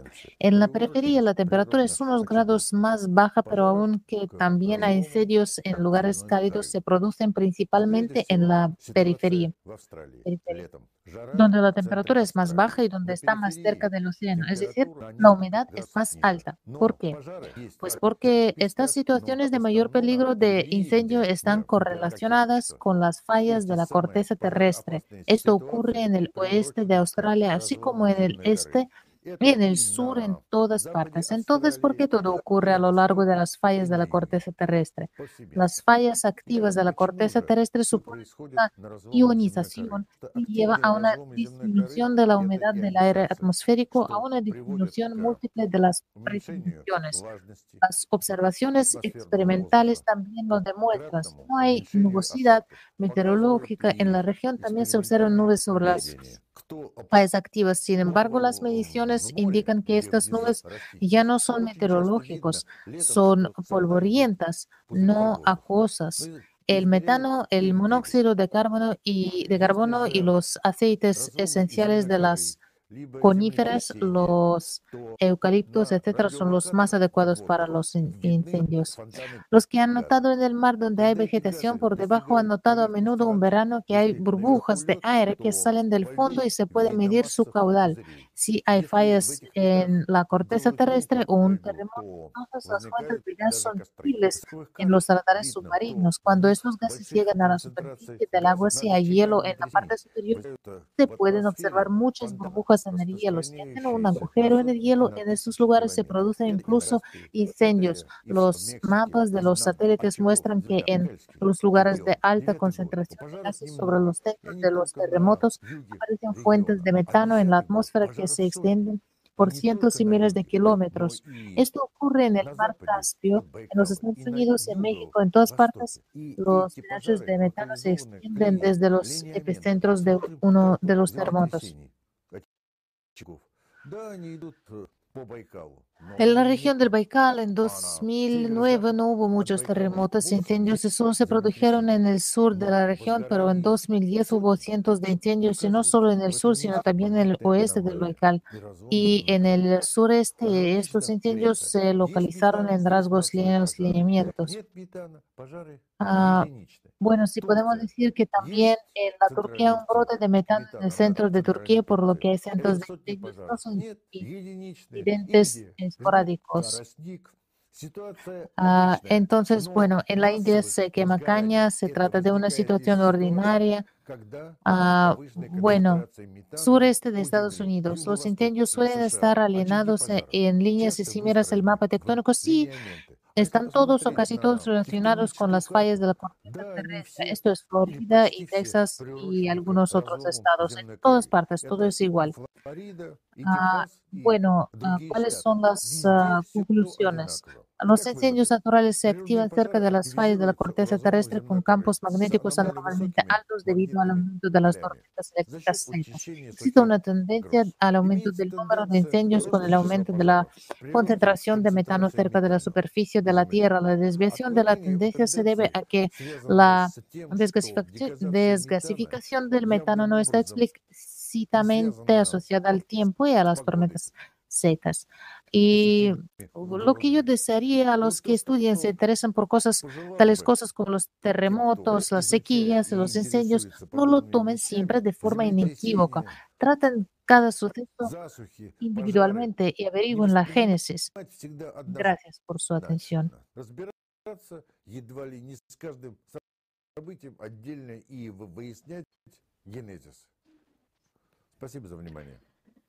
Un gran uh, agradecimiento a Peter Lushin por esta información, porque los incendios de grietas que se están produciendo tienen cada vez más motivo y a continuación descubrirán por qué han empezado a intensificarse en ciertos lugares. Hablamos muchos años de las causas del cambio climático global, del siglo de 12 años de cataclismos, de lo que ocurrirá pero lo que quiero compartir con ustedes ahora me resulta chocante.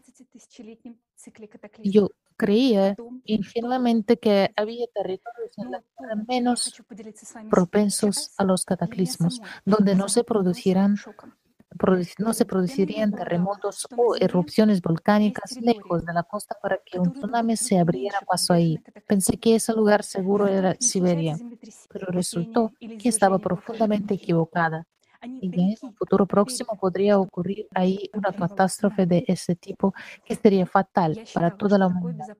Y ahora entenderán por qué. Desde hace 10 años vienen pregonando que Rusia se calienta tres o cuatro veces más rápido que el resto del mundo. Y han visto cómo se calienta. Mira, esta enorme mancha roja que muestra cómo han cambiado las temperaturas atmosféricas en Rusia durante décadas. Y alguien, a alguien le confunde que esta mancha está situada en el centro del país, en Siberia Occidental, donde la placa es relativamente joven en edad y menos gruesa. Ahí es donde el permafrost se está degradando más rápido. Es extraño. Entonces, ¿cuál es la causa del calentamiento anómalo de Siberia Occidental? No, no las emisiones de gases de efecto invernadero. La razón es el movimiento del núcleo de la Tierra. Los trabajos de Yuri Barken han demostrado que incluso con pequeñas vibraciones y movimientos del núcleo, todas las capas del manto sufren deformaciones a finales de los 90. Se produjo un salto del núcleo en dirección norte. El núcleo se desplazó a lo largo de la línea que va desde la Antártida Occidental, pasando por Siberia Occidental hasta la península de Taimyr. El calor de las ah, entrañas de la Tierra está siendo suministrado de forma asimétrica. Esta, es probablemente la razón por la que los glaciares de la Antártida Occidental se están determinando se están derritiendo con mayor intensidad. ¿Qué está pasando en Siberia Occidental? Los fluidos calentados y el magma se elevan más hacia la unión de las placas litosféricas del fondo oceánico en la superficie de la Tierra hacia el empuje del núcleo. Ahora bajo Siberia Occidental el calor se está acumulando en las capas superiores del mar. La medida del núcleo hacia la península de Taimir crea las condiciones para la nucleación de fuentes magmáticas profundas. La delgada corteza litosférica que se encuentra bajo Siberia Occidental ya está empezando a ser erosionada por el magma y a adelgazar. Igor y Elena Morozova de la Universidad de Wyoming señalan en sus trabajos de 94-97 el debilitamiento, la fuerte heterogeneidad y los signos de fusión de la parte inferior de la litosfera, así como la fuerte influencia de los estilos en el manto en los procesos tectónicos de la parte central de Siberia Occidental. Esto se hace a pesar de que el subsuelo rígido, el de la placa de Siberia Occidental, no es absoluto monolítico, sino que está formado por bloques de corteza terrestre de diferentes, diferente edad fracturados por fallas. Esas fallas están empezando a fracturarse, la sismicidad está apareciendo donde antes no y está empezando a afectar incluso a la placa gruesa vecina de Siberia Oriental. Entre los bloques de los uh, cimientos rígidos de Siberia Occidental a una profundidad de 2 a 3 kilómetros se encuentran zanjas profundas, grietas llenas de depósitos de catástrofes volcánicas de hace mucho tiempo. Hace uh, 250 millones de años, entre el Pérmico y el Triásico, la Tierra fue desgarrada por erupciones catastróficas que formaron las capas magmáticas cercanas a las trampas de Siberia Oriental. Durante estas erupciones, la Tierra experimentó su mayor extinción, la extinción térmica, en la que se extinguió el 90% de todas las especies, especies. Y ahora esta catástrofe podría repetirse.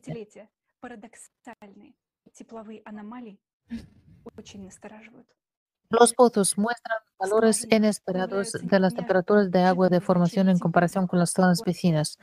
Mira del mapa.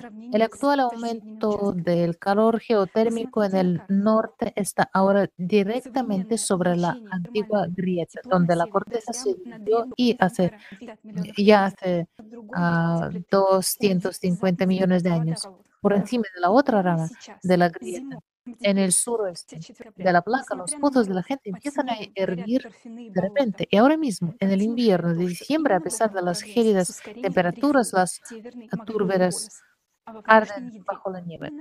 El cuadro se completa con el hecho de que el polo norte magnético se desplaza ahora con aceleración en esta misma dirección y en el núcleo exterior el flujo de hierro fundido se acelera justo debajo de esta zona.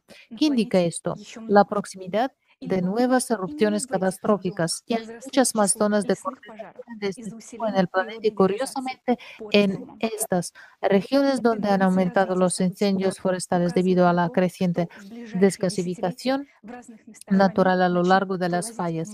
Las tendencias sugieren que el magma empezará a aparecer en varios lugares del mundo en las próximas décadas diciéndonos, hola, el suelo sólido bajo nuestros pies empieza a retroceder, incluso donde esperamos estar a salvo. Y hasta ahora no es evidente que el magma es el problema. Muy pronto todo el mundo estará convencido de ello. Pero ¿qué está ocurriendo ahora? Los gobiernos tienen miedo de decir la verdad porque temen el pánico.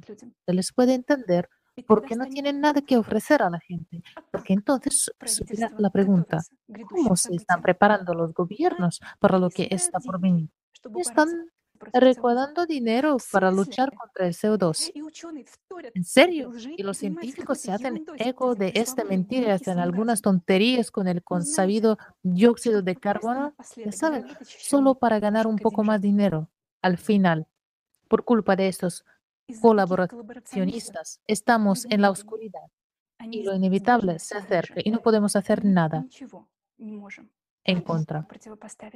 Yo también tengo miedo de lo que puede pasar, pero es aún más aterrador si perdemos nuestro tiempo y nuestra oportunidad y la responsabilidad de la muerte de miles de millones de personas en la próxima década recaerá sobre nuestra conciencia. No permitiremos que la civilización perezca por nuestra arrogancia, pereza o cobardía. tenemos una solución única y muy eficaz. Es necesario que todos los científicos del mundo dejen por fin de centrarse en sus propios temas estrechos y problemas mundanos y unan su riqueza acumulada de conocimientos y habilidades. ¿Qué tan difícil puede ser establecer la comunicación entre las personas? Imagínense, miles de voluntarios se están preparando esta conferencia, si todos empezamos a actuar por el mayor propósito de nuestro tiempo, la supervivencia de toda la humanidad, si todos nosotros dirigimos nuestra atención ahí, muy pronto nosotros vamos a estudiar, todos los aspectos del cambio climático y vamos a empezaremos a buscar un mecanismo para contrarrestarlo. Pero esto solo es posible en el formato de la sociedad creativa. De lo contrario, no funcionará. No es hora de remancar y unirse a las filas. Juntos podemos hacer todo. Únase a nosotros. Так не пора ли закатать рукава и встать в один ряд? Вместе у нас действительно все Gracias, Елизавета. Присоединяйтесь. Su información me ha dejado sin palabras y creo que a muchos de nuestros espectadores también. ¿Cuántas pruebas más convincentes necesitáis, amigos? La naturaleza nos advierte constantemente que estamos cruzando lentamente la línea roja y que lo inevitable se está cerrando muy rápido y no estamos preparados para soportarlo. Hemos tenido con la información más alarmante.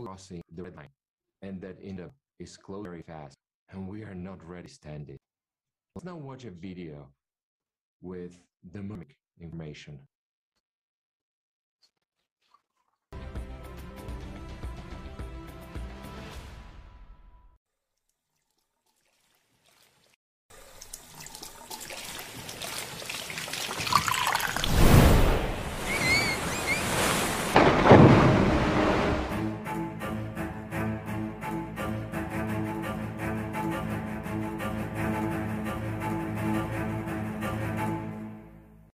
Inhalación de la Tierra.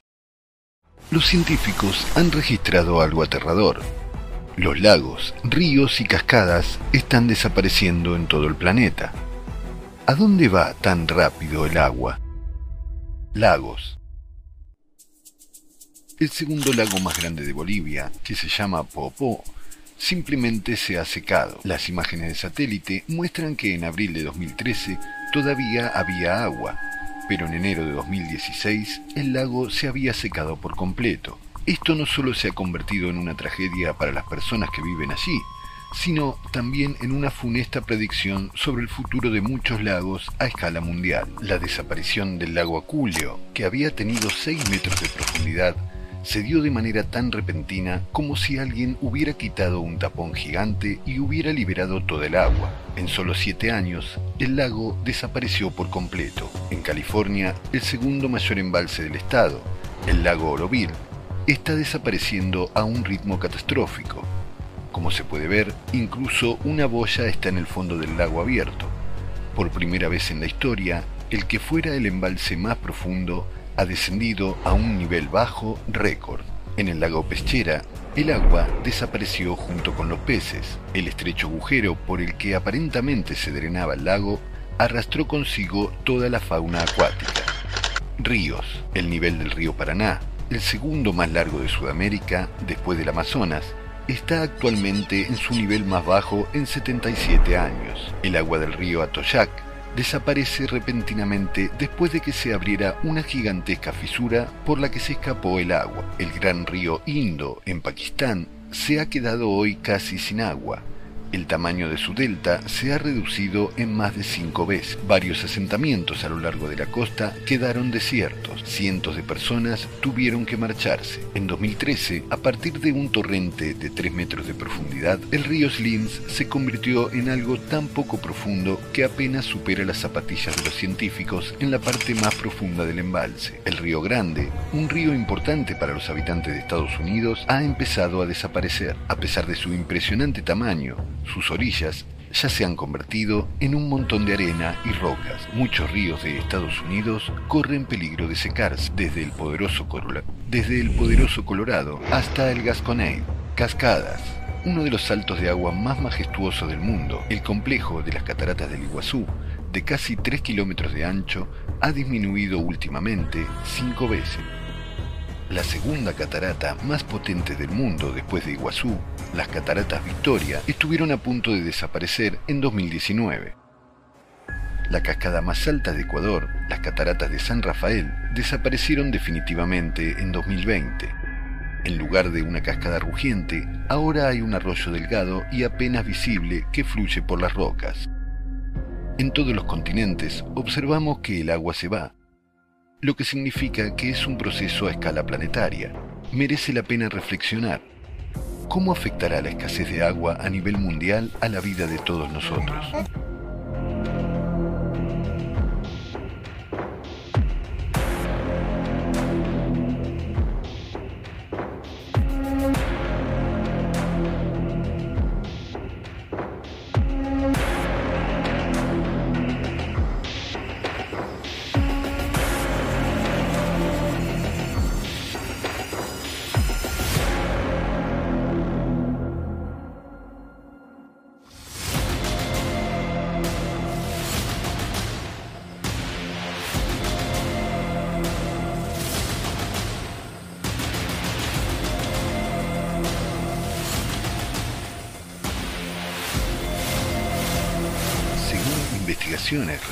Por científicos estadounidenses, los niveles de agua de los mayores ríos del mundo han descendido considerablemente en los últimos 50 años. En todo el mundo, miles de ríos y embalses están desapareciendo, pero al mismo tiempo se producen potentes aguaceros. Por ejemplo, en China, a pesar de las frecuentes inundaciones, han desaparecido más de 27.000 ríos, lo que supone alrededor del 50% de los ríos del país. ¿Cómo se explica esto? En Ucrania, más de 10.000 ríos han desaparecido en los últimos 30 años y los pozos se están secando. Una cuarta parte de los ríos de Inglaterra y la mitad de sus pequeños arroyos también están en peligro de desaparecer. Debido a la escasez de agua, la India se enfrenta a una crisis hídrica como nunca antes. Surge una pregunta natural. ¿A dónde va el agua? Actualmente, nuestro planeta está entrando en un ciclo de cataclismos planetarios que se produce cada 12.000 años. Durante el ciclo, la interacción galáctica afecta al núcleo del planeta, haciendo que éste se desequilibre y comience a saltar. Debido a esto, el planeta acelera su rotación y comienza a expandirse a lo largo de su ecuador. Se forman microgrietas y el agua de los depósitos desciende a mayores profundidades. Esta toma de agua por parte del planeta puede compararse con una inhalación. En este momento, el planeta está inhalando. ¿Significa esto que en algún momento exhalará? Entonces, ¿cuándo y cómo exhalará nuestro planeta? La acción del planeta, su fuerza centrífuga cambia y el magma comienza a subir a la superficie de la corteza terrestre y a calentar las aguas subterráneas. Ya hoy somos testigos del rápido derretimiento de los glaciares de abajo hacia arriba, el calentamiento de las capas profundas del océano mundial, del derretimiento del permafrost y de casos en los que la gente ve hervir el agua de los pozos. Solo en las entrañas de Siberia Occidental, a un kilómetro y medio de profundidad, hay todo un mar de agua caliente que mide un billón de metros cúbicos. Y tales mares subterráneos, burbujeantes y en ebullición, se encuentran no solo bajo Siberia, sino también en muchas otras regiones. Hay suficiente agua para causar otra inundación Así que cuando el magma alcance estas enormes reservas de agua, este agua comenzará a evaporarse masivamente. Imagínense las cantidades de agua que saldrán del suelo al exhalar el planeta. Esto dará lugar a incesantes aguaceros que causarán inundaciones catastróficas. Se espera que el agua suba varios kilómetros, por lo que solo quedarán las cimas de las montañas. El hecho de que el planeta respira ha sido mencionado desde tiempos inmemoriales. Esto ya ocurrió en la historia de la humanidad. Un ejemplo de ello es el gran diluvio, que se menciona en los mitos de todos los pueblos del mundo. Bien, hemos mencionado que la Tierra respira, absorbe agua y, al contraerse, la cede. Y esto ocurre instantáneamente, puede ocurrir de la noche a la mañana. Nuestra civilización se enfrentó al mayor enemigo, que es implacable en su manifestación. Ya nos está derrotando y nosotros, por la división y el consumismo, ni siquiera nos resistimos.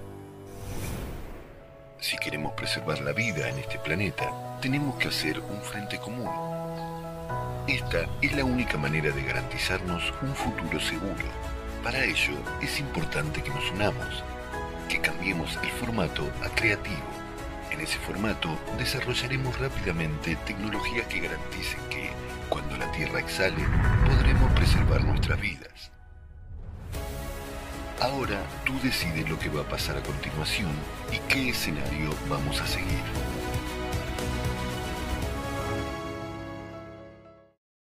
Hemos descubierto que el deshielo de los glaciares de la Antártida y Groenlandia se produce de abajo hacia arriba debido a la activación de las cámaras de magma que se encuentran debajo. El magma está subiendo más cerca de la superficie en las zonas de corteza terrestre delgada, así como en las zonas de actividad magmática ya conocida. Esto incrementa las erupciones volcánicas en el océano y en la Tierra. La sismicidad en el fondo del océano aumenta, el calor geotérmico crece y esto conduce al calentamiento de las capas inferiores del agua del océano. Esto a su vez conduce a la aceleración de las corrientes y al cambio de la circulación atmosférica. Los terremotos se intensifican también en tierra, se liberan gases inflamables a través de las fallas y aumenta el número de incendios naturales. Las aguas subterráneas de las regiones con una corteza terrestre delgada se calientan de forma normal. Se forman cada vez más brechas y sumidores. Se forman nuevas grietas a través de las cuales el agua de sed entra en la tierra. Todos sus procesos se intensifican. El conductor de esos cambios es el núcleo de nuestro planeta que experimenta cambios durante de 12.000 años debido al impacto de la radiación externa. Subestimamos el poder del núcleo. Nos parece que si ese núcleo es tan enorme y se mueve tan lentamente no puede afectar a la superficie de la Tierra, pero somos tan ilusos como las ah, diminutas bacterias de la cáscara de una manzana que creen que son la razón por la que la manzana cae al suelo en otoño. Me gustaría presentarles los datos más recientes de código abierto disponibles sobre el estudio del núcleo de nuestro planeta y las consecuencias que provocan estos cambios en el núcleo.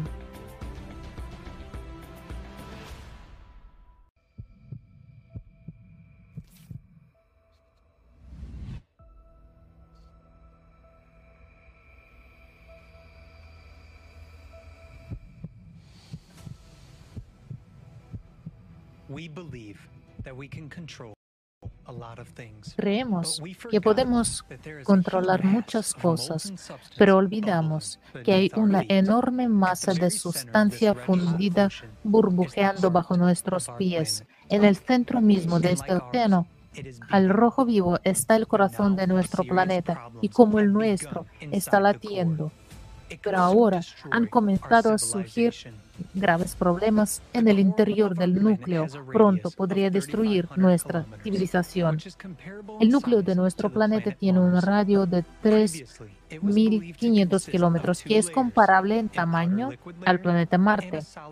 Antes se cree que estaba formado por dos capas, una exterior líquida y una interior sólida de hierro y níquel. Sin embargo, nuevos hallazgos han desconcertado a la comunidad científica. En 2015, investigadores de la Universidad de Illinois y de la Universidad de Nanjing en China descubrieron un extraño comportamiento de una onda sísmica que viajaba por el núcleo interno.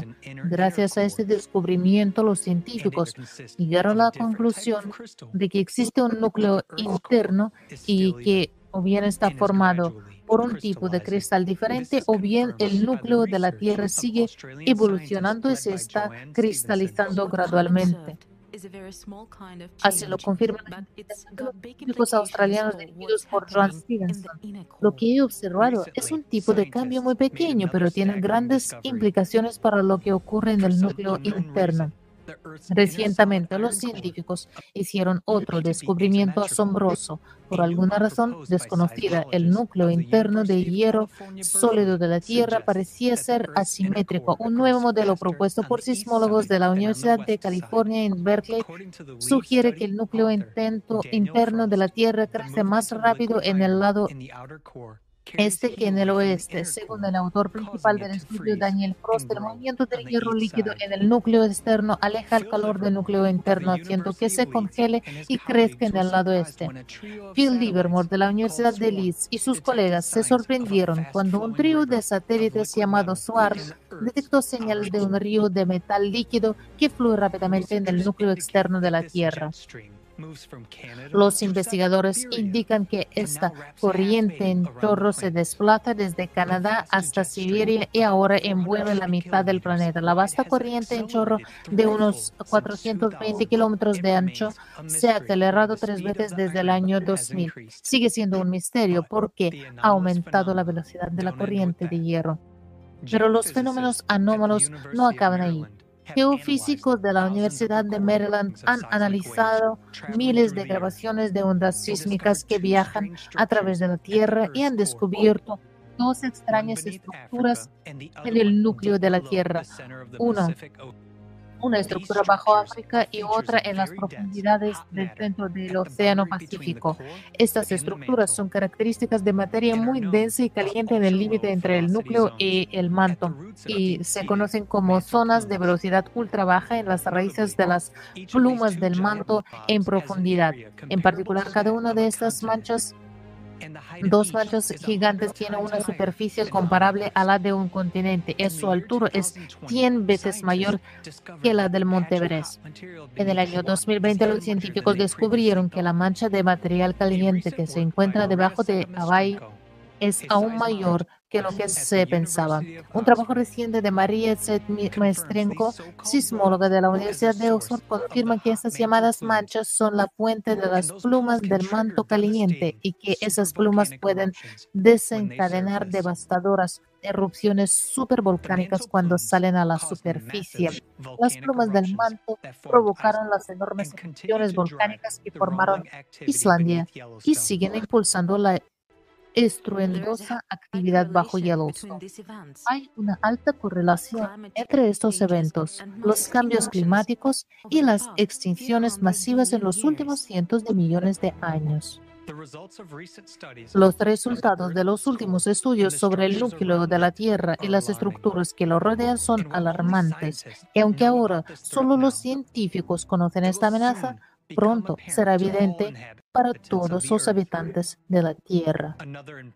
Otra prueba importante que confirma que se están produciendo procesos anormales en el núcleo es la drástica aceleración de la deriva del polo magnético norte en 3.5 veces en los últimos 20 años. Junto con la extrema aceleración del movimiento del polo magnético norte, la misteriosa anomalía debilita el campo magnético planetario que nos protege de la peligrosa radiación galáctica y solar. Los científicos han podido calcular que el campo magnético de la Tierra se ha debilitado en un 9% en los últimos 200 años. Como resultado, se ha formado una zona de campo magnético débil conocida como anomalía del Atlántico Sur entre África y Sudamérica. Además, en los últimos cinco años se ha desarrollado otra zona de este tipo al suroeste de África que está creciendo activamente. El campo electromagnético es generado por el mecanismo de la dinamo en el núcleo de la Tierra y por lo tanto es evidente que los cambios en el campo magnético indican cambios en el núcleo otra prueba de comportamiento anómalo del núcleo terrestre es la aparición de una potente emisión de neutrinos desde las entrañas de la Tierra que también se registró en 2015. Un acontecimiento aún más anómalo se produjo en 1998. Los científicos detectaron un fuerte desplazamiento de rebote del núcleo al observar el centro de masa de la Tierra mediante satélites. Como resultado del rebote, el núcleo se desplazó bruscamente hacia el norte, hacia la península de Taimur. En ese momento, los científicos de la estación de Medici en Italia detectaron una explosión gravitatoria. La velocidad del planeta también aumentó, así como la fuerza centrífuga. Al mismo tiempo, se produjo un cambio drástico en la forma de la Tierra, medido por un sistema de telémetro láser de los satélites estadounidenses. El planeta comenzó a expandirse anormalmente a lo largo del Ecuador, mientras que antes la tendencia había sido la contraria. Debido al aumento de la fuerza centrífuga, las plumas de magma, empezaron a subir más cerca de la superficie, lo que aumentó el flujo de calor geométrico y geotérmico perdón, y el número de terremotos. Como resultado, comenzaron a formarse nuevas fallas y grietas a través de las cuales el agua de la superficie comenzó a escapar hacia las profundidades de la Tierra. Ese mismo año se produjo un fuerte aumento de la velocidad de la deriva del polo magnético norte. El rebote del centro de masa de la Tierra se convirtió en el factor clave del desequilibrio del sistema. Este acontecimiento provocó una disonancia entre todas las envolturas de la Tierra, lo que causó un aumento dramático de muchos desastres naturales, terremotos, erupciones volcánicas, tsunamis, huracanes, tornados, etc. Cabe destacar que durante el mismo periodo también se produjeron cambios de rebotes sincrónicos en los procesos naturales del Sol, la Luna, Marte y otros cuerpos celestes del sistema solar. Y esto también ocurrió por el desplazamiento de sus núcleos. Esto ha llevado a los científicos a creer que tales rebotes sincrónicos pueden ser causados por la influencia de factores externos en el sistema solar. En 2010, científicos de la NASA junto con meteorólogos franceses establecieron una correlación entre el aumento de las temperaturas medias anuales y la rotación del núcleo de la Tierra. El hecho de que el núcleo afecte al clima se conoce desde hace tiempo en la ciencia. Ya en la década de 1980, un grupo de científicos franceses descubrió que el movimiento del material líquido en el núcleo afecta directamente a la rotación de la Tierra, que a su vez afecta a la circulación oceánica y atmosférica. El rebote de 1998 provocó grandes cambios en la superficie de la Tierra, pero esto empezó incluso antes. No es casualidad que The New York Times publicara en 1985 un artículo sobre el protagonismo del núcleo en el cambio climático. Pero no se puede hacer que el núcleo pague impuestos sobre las emisiones de gases, mientras que sí se puede hacer que la gente pague. Así que ahora todo el mundo se ha olvidado de estos estudios, pero en los últimos 500 años, nuestro, 50 años, perdón, nuestro planeta ha seguido acelerándose. Desde 2016, esta tendencia se ha intensificado aún más. El 19 de julio de 2020 se registró como el día más corto en la historia de las observaciones. Incluso una aceleración aparentemente insignificante de la enorme masa de la Tierra provocará consecuencias catastróficas en un futuro próximo. De todos los hechos, se desprende que los procesos que tienen lugar actualmente en el núcleo de la Tierra son la causa del cambio climático. Según los investigadores, estos cambios drásticos y globales en el núcleo del planeta son causados por inmensas energías procedentes de las profundidades del espacio. Nuestro planeta se expone a esta radiación cada 12.000 años y ahora mismo estamos al borde de una catástrofe. Los científicos aún tienen que responder a muchas preguntas, pero está claro que se están produciendo cambios extremos en el núcleo. Los rebotes del núcleo aceleran la rotación del planeta y aumentan su fuerza centrífuga lo que acerca el magma del interior del manto a la superficie. Esto provoca un aumento de la potencia de las erupciones volcánicas y de los terremotos, cuyo número va en aumento. Además, el proceso de elevación del magma calienta las aguas subterráneas, provocando el deshielo de los glaciares desde abajo, lo que provoca inundaciones catastróficas. La situación avanza rápidamente y muy pronto nos enfrentaremos a erupciones supervolcánicas e inundaciones globales que harán que las condiciones del planeta sean incompatibles con la vida. ¿Cómo puede la humanidad sobrevivir a cataclismos de esta magnitud? Todas y cada una de las personas debe participar en la solución de este problema y debemos actuar con pleno compromiso. Ahora no hay tiempo para trasladar la responsabilidad a nadie más. El corazón de nuestro planeta ya está latiendo más rápido. Esto está provocando cambios catastróficos. Solo admitiendo la verdad sobre las verdaderas causas del cambio climático, podremos comprender todo el alcance de lo que está ocurriendo y todo el potencial científico para asegurar la supervivencia de toda la humanidad.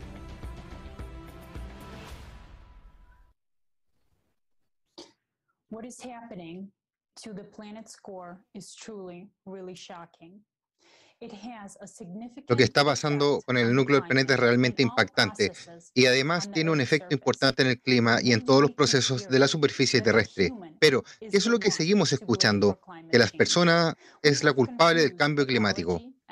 Hemos confundido ecología y clima. El clima está cambiando debido a la ciclicidad. Y una persona no tiene ningún efecto en esto. Sin embargo, una persona tiene un efecto significativo en la ecología. Hemos visto el estado enfermo en el que se encuentra nuestro planeta. También hay información que dice que una persona puede alterar la velocidad de rotación del planeta. ¿Es esto posible? Elizabeth, ¿podrías comentar, por favor?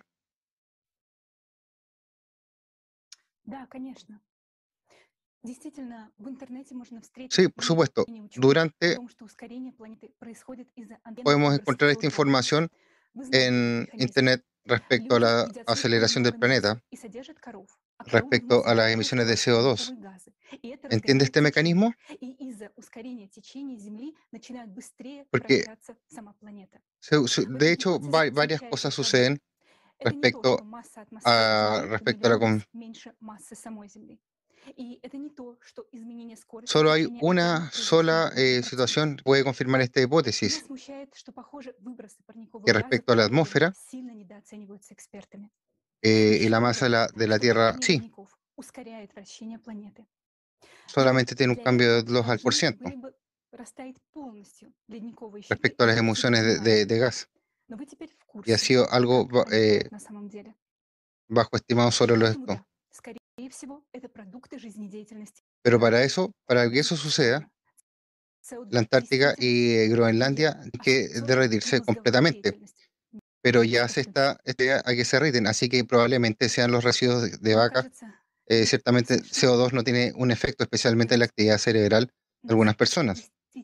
Le parece ridículo, pero realmente nos toman por tontos. En serio, dejad de alimentarnos con esos cuentos de hadas de que el hombre, con sus emisiones de gases de efecto invernadero, puede afectar el proceso geodinámico de la escala planetaria, de manera que la Tierra se acelera. Ya saben, que es más muy interesante en las últimas décadas de la velocidad de rotación del planeta no encaja en los modelos habituales sino que estos cambios se producen de forma escalonada y cíclica. Y cuando en el siguiente giro del planeta se ralentiza ligeramente, se puede leer en los artículos de los medios de comunicación que esto también se debe a la actividad humana. Alguien realmente quiere pensar que es tan grande y todopoderoso que incluso el planeta se está desacelerando y acelerando a su voluntad. Y para toda la gente de a pie, es obvio que se trata de procesos globales y que su tendencia es ahora anormal. Los científicos desconocen las razones de ello. Tiembla, camina en el movimiento. Eh, describen, en, el 19 de julio se registraron los récords absolutos de velocidad de rotación de la Tierra en la historia de las observaciones. Esto significa que un aumento récord de velocidad angular, la fuerza centrífuga que afecta el ascenso del magma desde el interior incluso desde el aumento del núcleo del 98. La Tierra no se aceleró tanto. Esto significa que muy pronto veremos consecuencias de esta aceleración en nuestros, con nuestros propios ojos. Muchas gracias. Muchas gracias por este informe.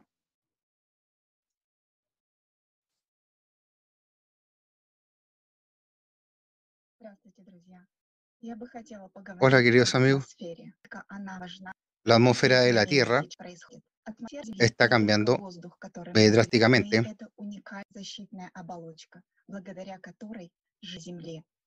Eh, el aumento del campo de, enérgico la presión atmosférica de una disminución de la densidad atmosférica y una reducción de las corrientes de aire. Todo hemos oído hablar del calentamiento global.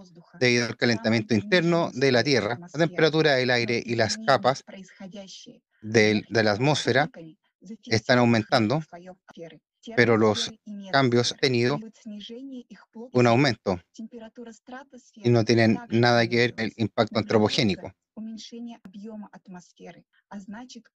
Los satélites registraron el enfriamiento de capas eh, atmosféricas superiores, es decir, la atmósfera y la mesósfera, así como una disminución de su densidad y compresión. La temperatura de la atmósfera también ha disminuido. Se produce una disminución del volumen de la atmósfera, lo que significa que el espacio se acerca mucho más a la superficie de la Tierra. La composición química de las capas superiores de la atmósfera cambia. Hay un aumento del contenido de vapor de agua y dióxido de carbono la atmósfera se equilibra, el aire, perdón, la atmósfera se desequilibra, el aire se calienta mucho en la parte inferior, pero se enfría bruscamente en la parte superior. Como resultado, la microturbulencia aumenta debido a las diferencias de temperatura y densidad. y esto hace que aumente el número de huracanes, tornados en lugares atípicos, cambios bruscos en los vientos y un tiempo imprevisible. La causa principal de estos cambios observados es la radiación cósmica, que conduce al desequilibrio de todos los sistemas de nuestro planeta. Nosotros podemos ver las condiciones de baja campos magnéticos de la heliosfera se protege de los rayos cósmicos. El campo magnético de la Tierra también se debilita. Como resultado de cada vez más rayos cósmicos con enormes energías penetran en la atmósfera terrestre. Podemos ver el resultado, su impacto incluso a simple vista. Los rayos cósmicos ionicen fuertemente la atmósfera, lo que contribuye a la formación de nubes inusuales que en realidad no nos eh, aportan nada bueno.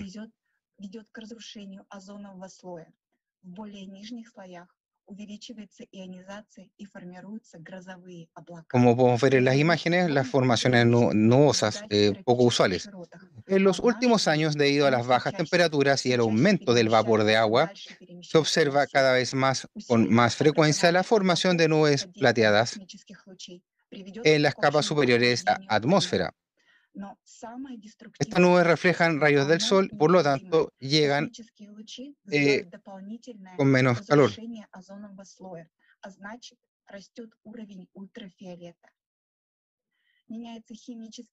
Pero el efecto más testigo son eh, invisibles. Eh, los rayos ultravioletas generan efectos químicos en la composición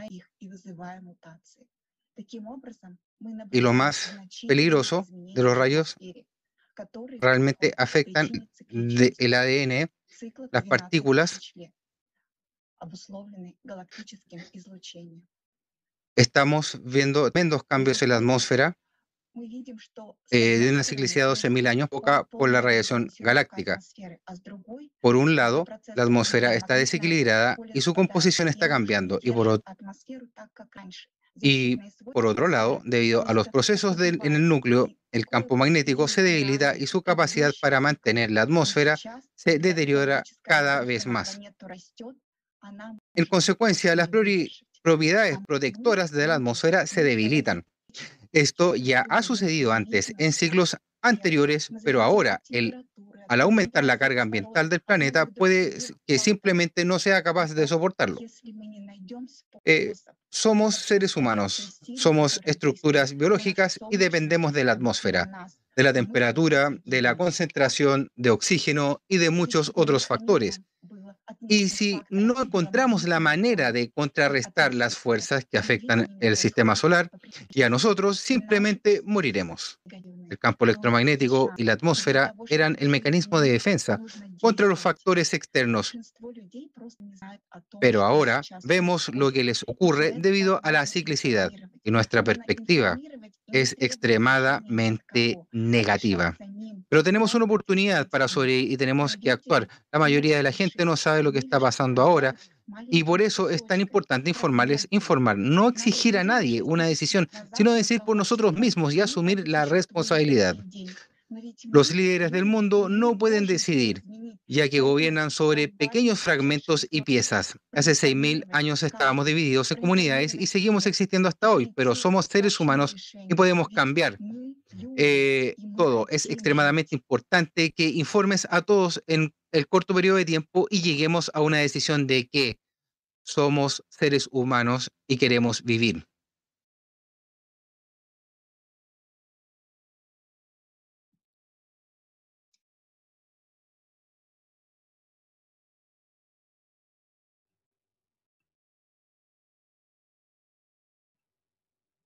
Jason, please go ahead.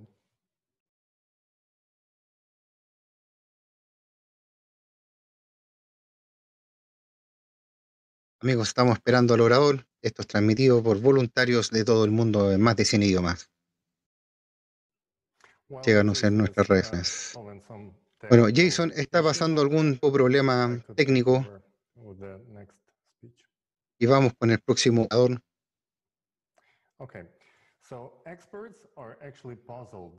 Los expertos están desconcertados por las anomalías que se producen en el Sol. El campo magnético del Sol se está desvaneciendo rápidamente y la actividad de los últimos tres ciclos solares de 11 años ha sido baja, sin precedentes, siendo cada ciclo sucesivo más débil que el anterior. Esto nunca se había visto durante la era cósmica. El viento solar, que fluye hacia afuera a través del sistema solar y lo rodea, es un campo eléctrico de partículas cargadas. Por lo tanto, la fuerza del viento solar se ha debilitado enormemente. Y al mismo tiempo eh, se, ha, se, ha, aumentado un 20%. La razón de esto es el flujo de radiación cósmica galáctica que entra en el sistema solar de la atmósfera de la Tierra. Algunos científicos sugieren que estamos en un mínimo de actividad solar y que algo similar se observó anteriormente en la Edad Media. Sin embargo, hay una serie de datos alarmantes. En el año 2019, los astrónomos registraron una llamada, una llamarada récord en la estrella más cercana a la próxima al Sol, que es Centauri, mil veces más fuerte que su llamarada más fuerte conocida anteriormente. Extrañas llamaradas similares se produjeron en la estrella de Barnard, anteriormente inactiva, y en la estrella Wolf 159. Se supone que el Sol se ha calmado, pero que está a punto de producirse una tormenta, por lo que, por lo que eh, hará llamaradas súper fuertes. Además, los astrónomos están registrando extrañas señales de rayo procedente desde el centro de la galaxia. Se cree que se están produciendo llamaradas en las estrellas y que hay detrás de estos extraños comportamientos de las estrellas. Eh, se trata de una radiación dañina de un nuevo tipo que nuestros instrumentos casi no detectan. Es algo muy pequeño que destruye los núcleos de los planetas y enciende las estrellas. Pero volvamos a nuestro planeta. ¿Cómo eh, afectan los rayos cósmicos galácticos a la Tierra? El hecho es que los rayos galácticos se dirigen en ángulo recto hacia el brazo de Orión, por donde se mueve nuestro sistema solar y nuestro planeta en particular. Anteriormente, estos rayos pasean tangencialmente, pero ahora nos acercamos a un punto casi de interacción. Se sabe poco de esta radiación y el tema requiere eh, un estudio urgente y la unión del potencial científico de todos los científicos del mundo en esta materia. En 2001, el físico ruso Alexander Khailovich Michin hizo un importante descubrimiento. Se registró una corriente de radiación extremadamente potente en la región específica del espacio. El examen realizado por la astrofísica Ispitania Alexandra Alfredovna en el rayo telescopio del observatorio de Pulkovo confirmó su existencia real. El estudio posterior de los patrones de radiación que fluyen desde el objeto Mission AA estableció que una energía extremadamente potente emana de un lugar concreto del espacio, considerando por Mission como un centro de universo. Los astrónomos se dirigieron a la NASA y pidieron que se compararan los datos, pero desgraciadamente su petición fue ignorada. Esta radiación son los propios rayos galácticos que provocan cambios irreparables en el núcleo de nuestro planeta y también los núcleos de los demás planetas del sistema solar. Incluso afecta a las estrellas del brazo en el brazo de Orión, así como también está afectando a nuestro propio Sol. Y, ya sabemos cómo terminará el ciclo del cataclismo de 12.000 años causados por esta radiación. Así que tenemos que averiguar rápidamente cómo contrarrestar esta radiación y lo antes posible mientras todavía podemos marcar la diferencia porque muy rápida será muy difícil y por eso la tenemos que unir todo nuestro potencial. Muchas gracias. Ahora le paso la palabra a nuestro próximo orador.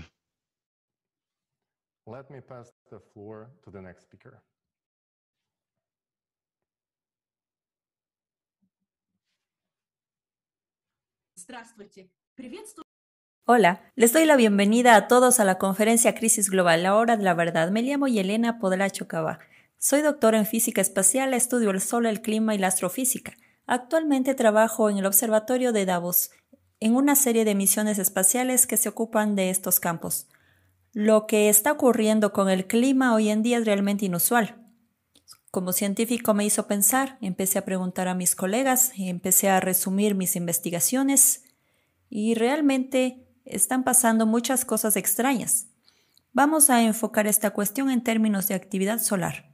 Todos sabemos que hay un ciclo de 11 años de actividad solar. Luego hay un ciclo de 100 años y uno de 200, más o menos. Un ciclo de 400 años y así sucesivamente. El próximo periodo es lo que en física solar llamamos un gran mínimo solar. Lo más probable es que dure tal vez hasta 2045 según nuestra estimación actual. Durante los periodos de mínimos solares, especialmente un mínimo prolongado como el actual que dura desde 2012, estamos expuestos a los rayos solares y cósmicos, los rayos cósmicos son más energéticos y más peligrosos. Muchas estaciones de la Tierra que miden los rayos cósmicos están, como era de esperar, registrando cada vez más rayos cósmicos, partículas muy cargadas. Los rayos cósmicos son malos para la salud humana. Nosotros, los científicos, no solemos centrarnos en eso. Somos más o menos conscientes pero no escribimos sobre ello. Podrían tener efectos en el corazón, en los pulmones, en la duración de la vida de una persona. Yo diría que es muy peligroso los rayos cósmicos que llegan a la Tierra. No son buenos para la biosfera. Estamos estudiando sus efectos y el suelo, los humedales y el agua. Desgraciadamente los científicos aún no están unidos en estos estudios, porque cada uno está estudiando su propia área. Creo que los científicos están muy, muy cerca de averiguarlo y pronto entenderemos exactamente qué tipo de radiación coherente está afectando al clima. Sabemos muy poco sobre nuestro entorno y sobre el espacio exterior. Estamos escaneando las longitudes de onda cada vez más nuevas con resoluciones más nuevas. La tecnología está mejorando muy rápidamente. Las fuentes de radiación láser coherente pueden estar en muchos lugares de nuestra galaxia, pero el centro de la galaxia probablemente tiene una fuente fuerte de radiación coherente. De nuevo, esto ha sido descubierto por un telescopio japonés y un conjunto de telescopios en Chile. Se trata de un hecho establecido completamente nuevo. Por ejemplo, en la Universidad Estatal de Moscú los geólogos han establecido la influencia de los objetos cósmicos, el centro de nuestra galaxia y las interacciones gravitacionales y otras en los procesos geológicos. Amigos, la situación es muy grave. La gente está muriendo. Somos conscientes de ello. No podemos negarlo. Se han hecho muchas investigaciones. Hawking, Seldovic. Desgraciadamente, en el pasado, muchas mentes científicas se han dirigido hacia desarrollos militares. Amigos, científicos de todo el mundo, unámonos y pensemos en cómo podemos utilizar al menos esa información que tenemos ahora. Sabemos lo que va a pasar con el clima. Ya ocurrió hace seis mil años, doce mil años. Lo que está ocurriendo ahora no es nuevo para nosotros. ¿Cómo podemos sobrevivir a los desastres globales? Debemos actuar ahora mismo porque el año que viene podría ser demasiado tarde. Dirijamos nuestros esfuerzos a salvar a la humanidad. No quería decir esto antes, pero ahora, después de analizar todos los hechos, el futuro depende de nuestras decisiones. No tenemos tiempo para reflexionar, solo tenemos tiempo para actuar, para tratarnos bien, para ser completamente abiertos, para difundir toda la información y para involucrar a mucha gente de campos interdisciplinarios. ¿Están ustedes preparados? Estoy lista para ello, amigos. Saben que somos unos genios. No hablo de mí, Habló de todos nosotros. ¿Ven lo mucho que nosotros, la humanidad, hemos hecho y lo mucho que hemos entendido? Utilicemos eso. Digamos a los demás lo que podemos hacer. Y creo Muchas que gracias lo conseguiremos. por esta información. Es una información bastante verdadera. Eh, quiero dar las gracias a todos nuestros oradores por todo lo que han hecho, traer esta verdad para nosotros al día de hoy. Continuemos, por favor. Eh, me gustaría recordar a todos nuestros eh, televidentes que estamos transmitiendo en vivo eh, la conferencia internacional Global La Hora de la Verdad. Todavía tenemos una parte dedicada a la esclavitud humana y los refugiados. Quédate con nosotros. Eh, y vamos a una premier del próximo eh, documental que estamos haciendo. Eh, vamos a ver cosas respecto a la eh, esclavitud y los refugiados. Este eh, film está siendo eh, producido por gente voluntaria de la sociedad creativa. Ahora volvamos a lo de la crisis global. Y veamos un fragmento del escudo, del video escudo con la participación de, del estimado Igor Mikhailovich Danilov.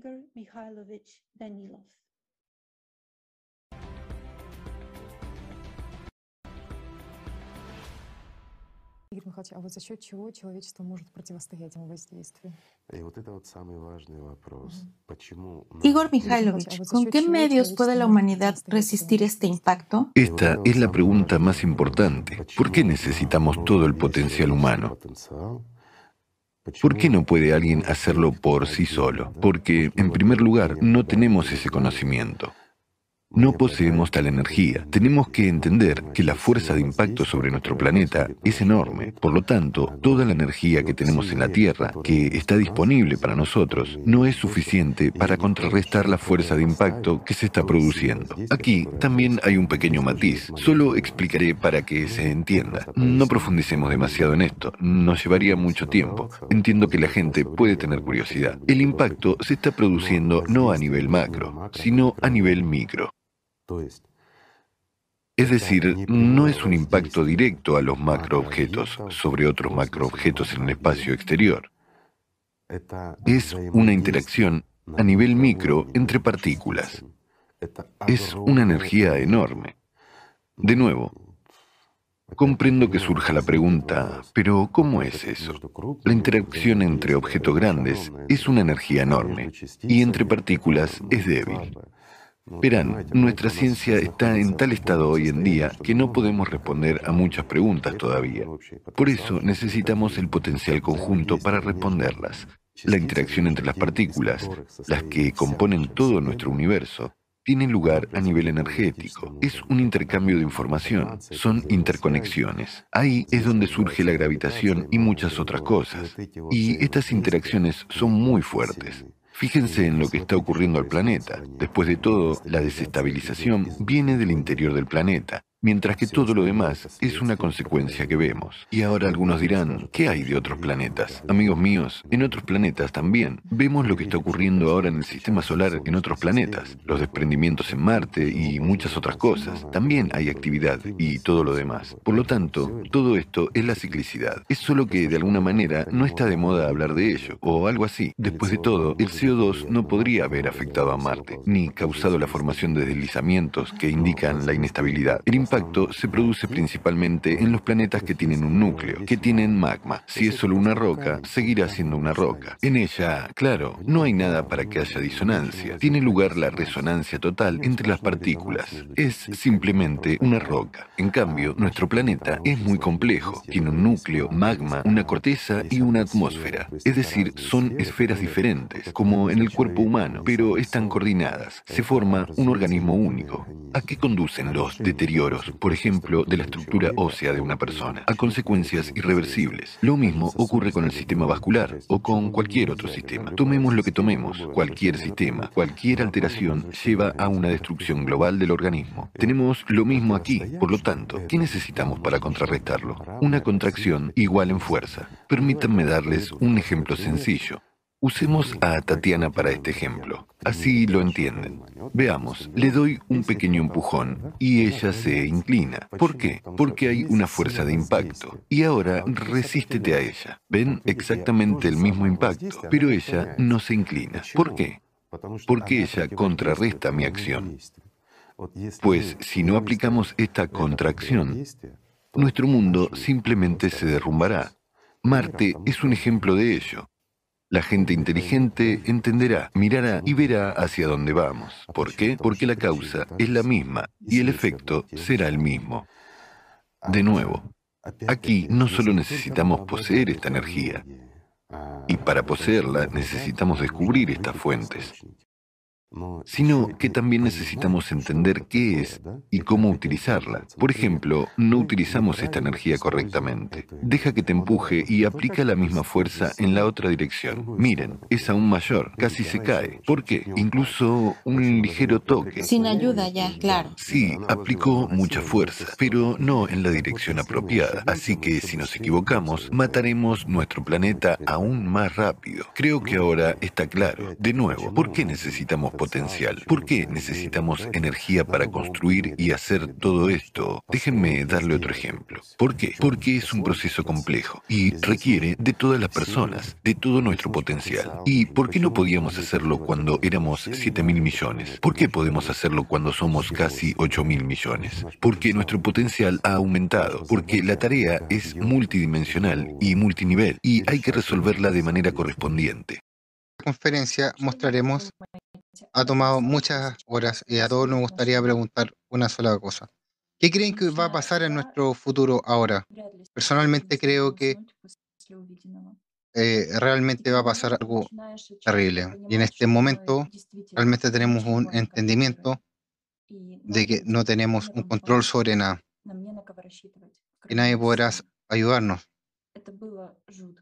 Tenemos que hacerlo por nosotros mismos. Esto es horrible. Eh, ver como un hombre escribió cómo su casa fue alcanzada por la lava en medio de la noche y nadie esperaba esa erupción. Inmediatamente, me imaginé qué habría hecho yo en su lugar, cómo habría salvado a mis hijos y qué habría llamado primero. Muchas personas que han sobrevivido a cataclismos han dicho, no estamos preparados para esto. Y realmente no lo estamos, ninguno de nosotros. Sigo viendo la imagen de una mujer de la India sollozando porque sus hijos murieron a causa de la inundación que la arrastró todo. Recuerdo los ojos del hombre que desmontan con sus propias manos del, del metal de los barcos en sus vertederos y como decía lo único que temía es que trabajó era la muerte, porque tenía una familia y yo también. Me aterrorizo por la variante china que nos predijo la conciencia artificial Jackie. He visto muchas películas, pero esto es más duro que Hollywood. ¿Sabes qué imágenes vinieron a mi mente? Imágenes de mí de pie en la entrada de esta ciudad con mis hijos, porque no hay otro lugar donde ir cogiéndoles de las manos y luego, como entramos allí, nos quitan todo, junto con alguna fotografía que nos queda y cómo nos separan y, y cómo veo los ojos de mis hijas por última vez y cómo me pregunto, ¿qué será de ellas después? Y no estoy de acuerdo con Jackie. Tengo miedo a morir, pero no quiero morir imaginándome viendo esas cosas. Ahora, en este momento, cuando están ocurriendo con tanto horror climático en la Tierra, horror puro, cuando todos estamos en tanto peligro, cuando los cataclismos cobran fuerza y se sincronizan cada día en este preciso momento, cuando necesitamos conciliar y actuar en una sola, en una dirección correcta, estamos divididos en dos bandos, incluso sobre los que están a causa y los que están en contra. Todos estamos en el mismo eh, peligro. Y todos estamos en el mismo peligro y ahora quiero dirigirme a todos los científicos que están tan a la defensiva sobre la teoría del impacto de los gases de efecto invernadero como el cambio climático. ¿Están absolutamente seguros de su teoría? ¿100% seguros? o sigue siendo meramente probable o rentable? ¿Ustedes científicos pueden con su responsabilidad de decisión de luchar contra todas las emisiones de CO2 y asumir la responsabilidad sobre 8 mil millones de personas? Yo vivo en Bélgica, pago muchos impuestos sobre las emisiones de CO2 y a veces voy en bicicleta y de hecho solo puedo ir en bicicleta y si es necesario, pero ¿pueden ustedes científicos garantizar que si bajamos de emitir el CO2 el clima mejorará? ¿Pueden asumir la responsabilidad por los 8 mil millones de personas y por mis hijas, por sus hijos, por sus nietos, por sus padres y madres y decir que el CO2 es el único problema que afecta el clima de la Tierra? ¿Está seguro al 100% de que no hay otros impactos que provienen de un vasto espacio cósmico y del que tan poco sabemos? Además, dígame, ¿ha experimentado alguna vez la pérdida de alguien? ¿Recuerdas esa amargura de la pérdida? Cuando los pensamientos se arremolinaban constantemente en su cabeza. ¿Qué podría haber hecho para evitar esto? ¿Por qué no hice eso para mantenerlo con vida? Así que ahora todavía tenemos, estamos en un punto en el que podemos hacer algo y tomamos la decisión correcta en lugar de perder el tiempo precioso en otro asunto inútil. Al fin y al cabo, hoy tu madre aún no yace bajo los escombros de un terremoto. Hoy tu hijo todavía no ha sido violado y golpeado, como lo hacen los refugiados. Ahora mismo, hoy todavía hay una oportunidad de cambiar algo, porque más tarde solo llorarías anticipando la muerte. Personalmente me he dado cuenta de que todos tenemos realmente una sola oportunidad. Es una bendición saber que aún la tenemos. Y no quiero perder esa oportunidad. Lo más aterrador que que hoy fue sobre la radiación que viene hacia nosotros desde el espacio exterior. Pero recuerdo a un astrofísico que se dirigía a los científicos y decía que si ahora cambiamos todo nuestro potencial científico, eh, combinamos todo nuestro potencial científico, podemos encontrar una solución. En ese momento te das cuenta, sin mí, sin ti, sin todos, cada uno de nosotros, no podrían hacerlo. Para que los científicos de todo el mundo se unan, para que realmente tengan esta oportunidad de trabajar únicamente en aquellos desarrollos que salvarán la vida de nuestros hijos, necesitamos la contribución de cada uno de nosotros cada uno de, todos los que está viendo, absolutamente todos, las condiciones del mundo en la que vivirán depende de nosotros, de nosotros y de nuestras acciones. Mientras mantengamos el formato consumista y la ciencia sirva a los intereses personales de las corporaciones industriales, no eh, tendremos ninguna posibilidad. Los científicos simplemente no podrán unirse porque hay una competencia, hay una carrera económica constante y la ciencia se utiliza como un instrumento de dominación y poder. Por lo tanto, para unir realmente todo el potencial científico es necesario cambiar las condiciones de la sociedad para que la vida humana sea lo primero. Y esto solo puede hacerse en el formato de la sociedad creativa. Lo primero y más importante es implementar legislativamente los ocho fundamentos de la sociedad creativa en todos los países, el primero de los cuales es el valor de la vida humana. Entonces, todos nuestros desarrollos, todas las tecnologías estarán dirigidas únicamente a mejorar la vida humana, en este caso a salvar a nuestra civilización. Pero nos corresponde a nosotros, gente común, dar el primer paso. Me he dado cuenta de que tengo que contarle a todo el mundo lo que he comprendido hoy, la magnitud real de los temas y la única salida real, la sociedad creativa contárselo a todo el mundo, desde mis amigos hasta la gente de la calle, porque la mayoría de, no conoce la magnitud del peligro que corremos todos. He estado pensando mucho en cuál es la unidad que realmente puede salvarnos. ¿Cuál es su esencia? Que eh, desencadena una fuerza tan poderosa. Y lo entendí. La gente misma lo desencadena, solo nosotros, las propias personas, somos capaces de poner en marcha a la sociedad creativa. Cada uno de nosotros tiene un enorme poder, un enorme potencial, pero no es comparable con el potencial de toda la humanidad.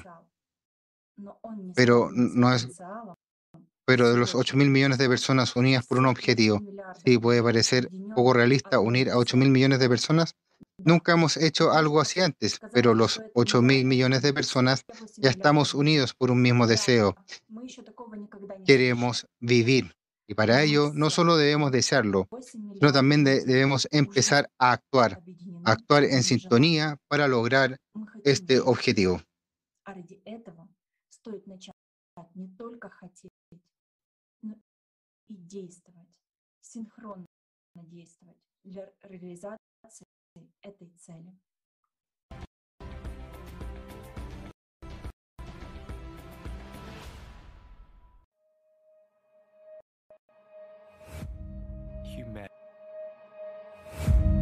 La humanidad, varias razas, nacionalidades, religiones, pero todos navegamos en el mismo barco en este océano de la vida.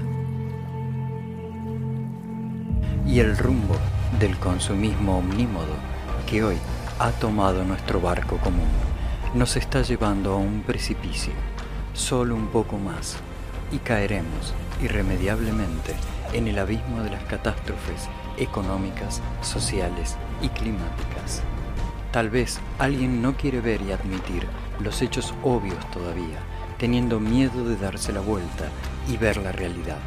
En la prisa interminable, en la rutina diaria, en la carrera por el éxito y la supervivencia en este mundo de consumo. Pero cada día, más y más personas se detienen y se hacen estas preguntas. ¿Hacia dónde va este mundo? ¿Qué nos depara el futuro a mí y a mis hijos? ¿Cómo puedo asegurarme de que el mundo será un lugar seguro, feliz y próspero? Al fin y al cabo, no importa el éxito que tengas, si el mundo entero se desmorona, no hay forma de evitar un destino amargo. Podemos cambiar el rumbo de nuestro barco, que se dirige a toda velocidad hacia el abismo, y en lugar del abismo del consumo, dirigirlo en dirección a la sociedad creativa. Pero solo podemos hacerlo juntos. Tenemos que unir nuestro potencial humano colectivo, convertirnos en una civilización unida y remar en una sola dirección. Unidos en un objetivo común, necesitamos dirigir nuestra atención, nuestros esfuerzos, nuestros conocimientos y nuestras habilidades para trazar un nuevo rumbo y la rapidez con la que podamos hacerlo depende de la elección de cada persona. Nuestra salvación solo está en nuestra unidad. Solo trabajando juntos podremos construir un mundo verdaderamente decente. Un mundo que tenga un futuro para nosotros y nuestros hijos. Y eso es la sociedad creativa. Todavía tenemos una oportunidad. Así que aprovechémosla.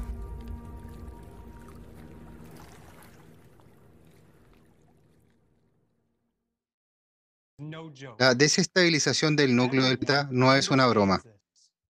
Todo el mundo lo entiende. Todo el mundo entiende que la sociedad creativa es la única opción para unirse. Pero, ¿por qué no, apuestan esta, por la unificación?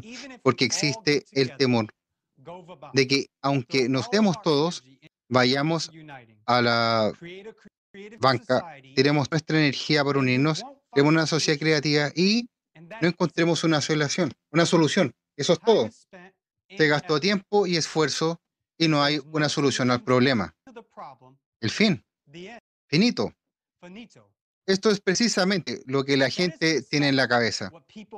Y por eso construirán un búnker por separado, solo para ellos, porque en el formato del consumidor, cada uno se preocupa solo de su trasero y una pequeña fracción de las personas sobrevivirá un par de días más que las otras. En ese caso, la mejor opción que ofrece Jackie, la opción de China, pero incluso con ese modelo chino, solo sobrevivirán otros cinco años más, que si no hacen nada. Lo mismo ocurre con los bunkers. ¿Pueden salvar a todos individualmente por muy súper equipados que estén? No. Solo pueden prolongar la existencia durante un corto periodo de tiempo, lo que no soluciona nada. Así que resulta que esta cuestión es enormemente grave. La sociedad creativa es una posibilidad real y lo demás son tonterías. Nunca llegaremos a una solución si no nos unimos, si no somos conscientes de los recursos y posibilidades reales. Mucha gente están ahora preocupados por el clima y están empezando a construir búnkers privados. Multimillonarios, jefes de empresas tecnológicas, superestrellas, médicos, abogados y numerosos altos ejecutivos de destacadas corporaciones están invirtiendo en ello, pero todo por separado.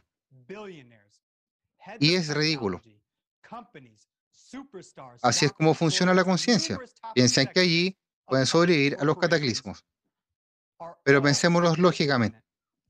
¿Cómo pueden sobrevivir lo que viene? No es una situación de un día para esperar un barril. Todo se destruye de una vez todas. Y, y todo se destruye de una vez todas y por muchos años. Y si no detenemos el peso ahora, será para siempre. ¿Y luego qué? Ser enterrados vivos de búnker de barriles. ¿Es eso lo que quieren? Y alguien está haciendo un negocio con esto y ganando buen dinero. Sin embargo, ni siquiera sabemos sobre los lugares que son considerados Perfecto. De hecho, con la sociedad creativa tenemos mucho más posibilidades de sobrevivir. Es mucho mejor la perspectiva de morir solo en este barril. Tenemos una cita. Por desgracia, la demanda de búnkers subterráneas se ha vuelto a aumentar. Estamos especializados en construirlos, pero preferiría construir otra cosa. Sin embargo, no construiremos otra cosa mientras haya una demanda en el mercado. Podemos construir cualquier cosa, pero eh, tenemos una enorme capacidad de producción, pero construimos específicamente bunkers. Sin embargo, según el director de una empresa especializada en la construcción de bunkers subterráneos, el número de pedidos ha aumentado recientemente en un 2000%. Y dice, podemos construir cualquier cosa eh, porque tenemos una enorme capacidad de producción, pero construimos específicamente búnkers porque hay demanda para ellos. Así que tengo una pregunta. Tal vez haya llegado el momento de crear demanda para una sociedad creativa. Antes se pensaba que los que construían búnkers estaban todos locos, pero ahora se considera normal. Pero es cierto, es ahora pensar más ampliamente, no en el formato de cavar tu propia tumba. Muchas gracias a todos. Muchas gracias a los oradores. Muchas gracias a todos los eh, científicos que han estado aquí. Y gracias a todos los técnicos, a la gente detrás de pantalla y a los eh, oradores, y a los anfitriones. Muchas gracias, amigo.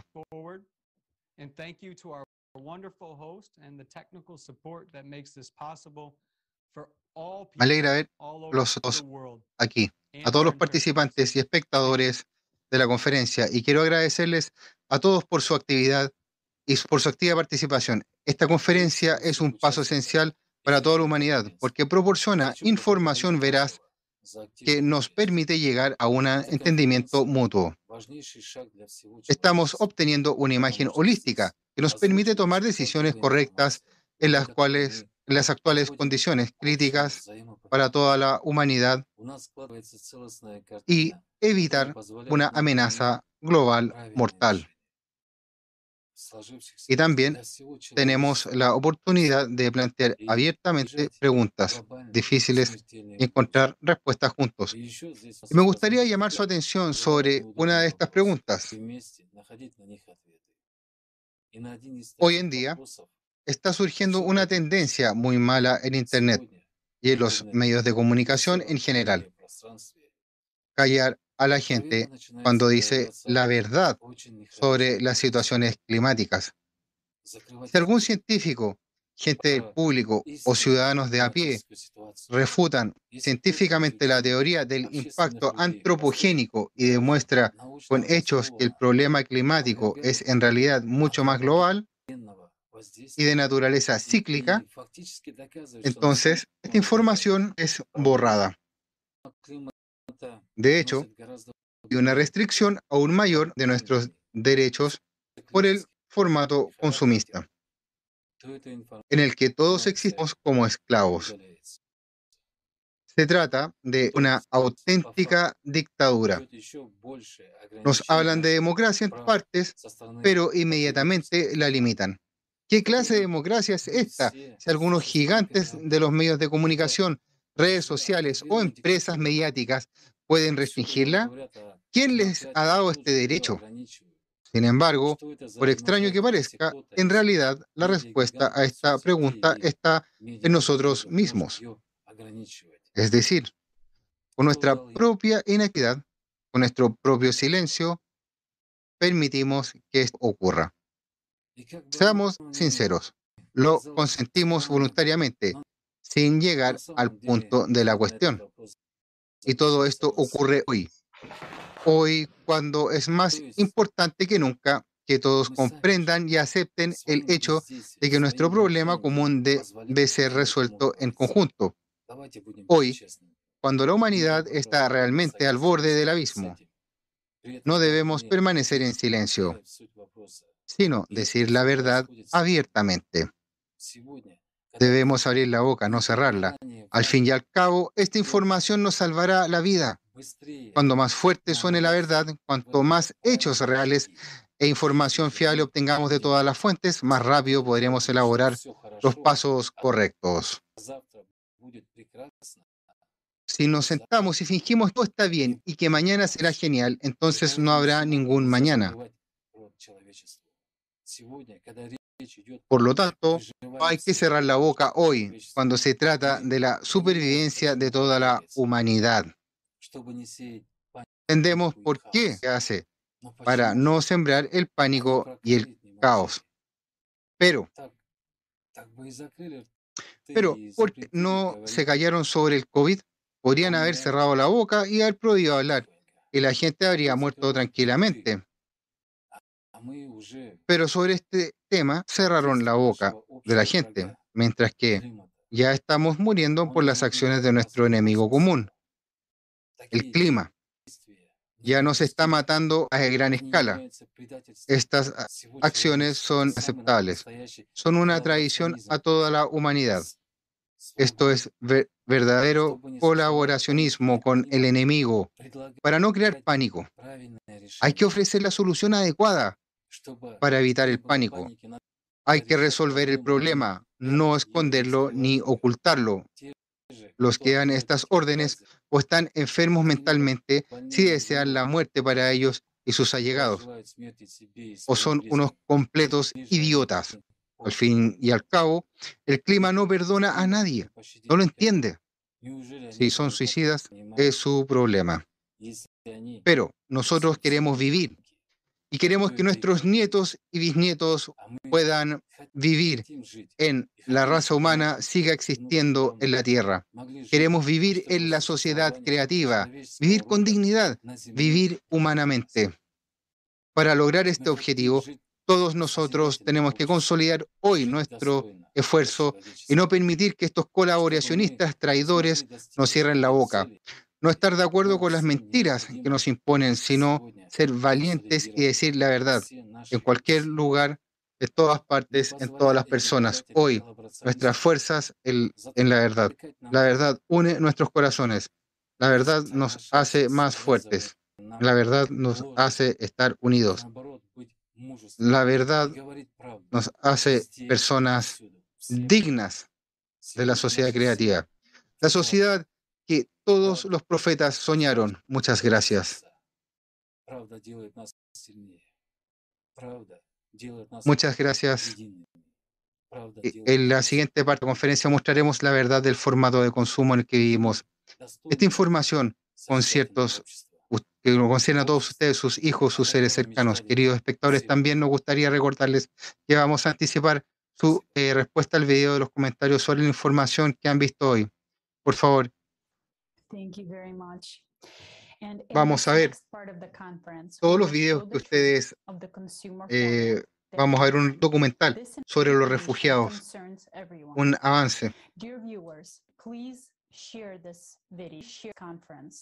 Queridos amigos, finalmente llegamos al momento en que todos nuestros amigos nos gustaría mandar toda tu atención a los resultados cuatro meses de trabajo que han dado como resultado un documental que se emitirá por primera vez ahora mismo. En primer lugar, gustaría dar las gracias y más sincero agradecimiento a todos los voluntarios que han trabajado incansablemente en esta película durante estos cuatro meses aprendimos y reconocimos muchas cosas.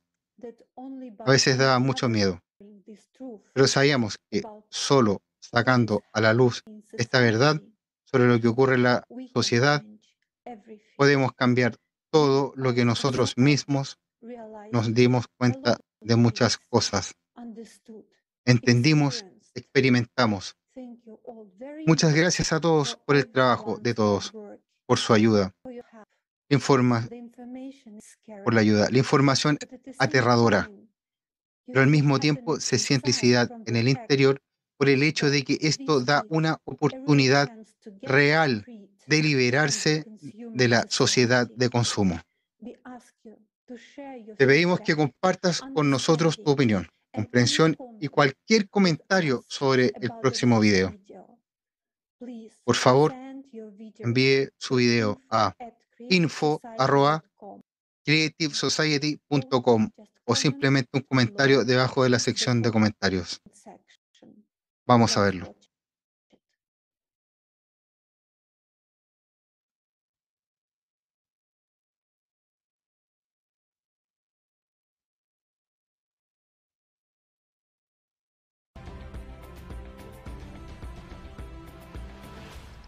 Más de 84 millones de personas se vieron obligadas a abandonar sus hogares. 84 millones de personas se vieron obligadas a abandonar sus hogares.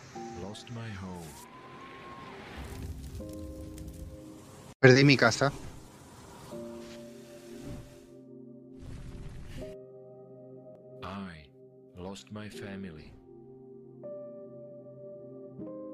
Perdí a toda mi familia.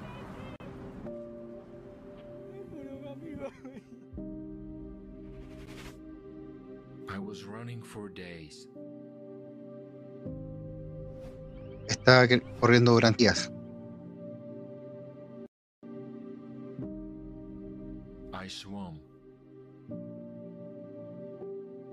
Nadé.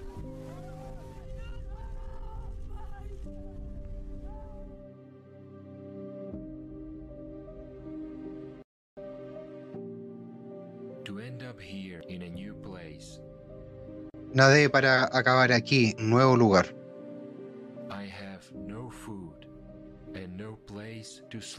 No tengo comida ni lugar para dormir. Intentaba encontrar a alguien, cualquier cosa que me ayudara. Nadie me busca, nadie me busca. Nadie me necesita. ¿Por qué hay un trato tan inhumano con la gente?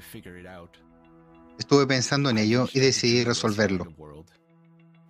Me puse en contacto con periodistas de todo el mundo. A lo largo de cuatro meses de comunicación refugiados, la parte anfitriona y los expertos, lo que hemos aprendido no solo era inesperado, sino que superaba por completo nuestra comprensión de la situación. Fue un viaje horrible. Solo yo y mi marido en una silla de ruedas por cuatro días. Refugiados, verdad esperada. Fue, fue duro. Nunca, nunca lo olvidaré.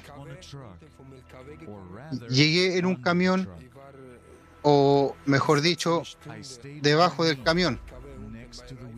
Me quedé debajo junto a las ruedas por unas 16 horas. Fue un desastre para mí, para mi columna vertebral.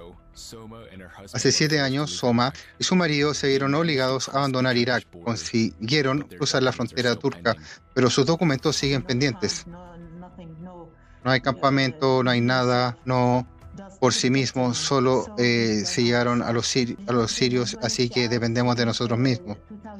Nos registraron en el NUR desde 2015, pero dejaron de lado nuestros expedientes.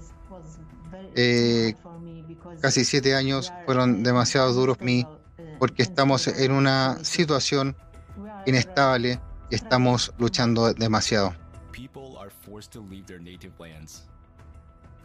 La gente se ve obligada a abandonar su tierra natal.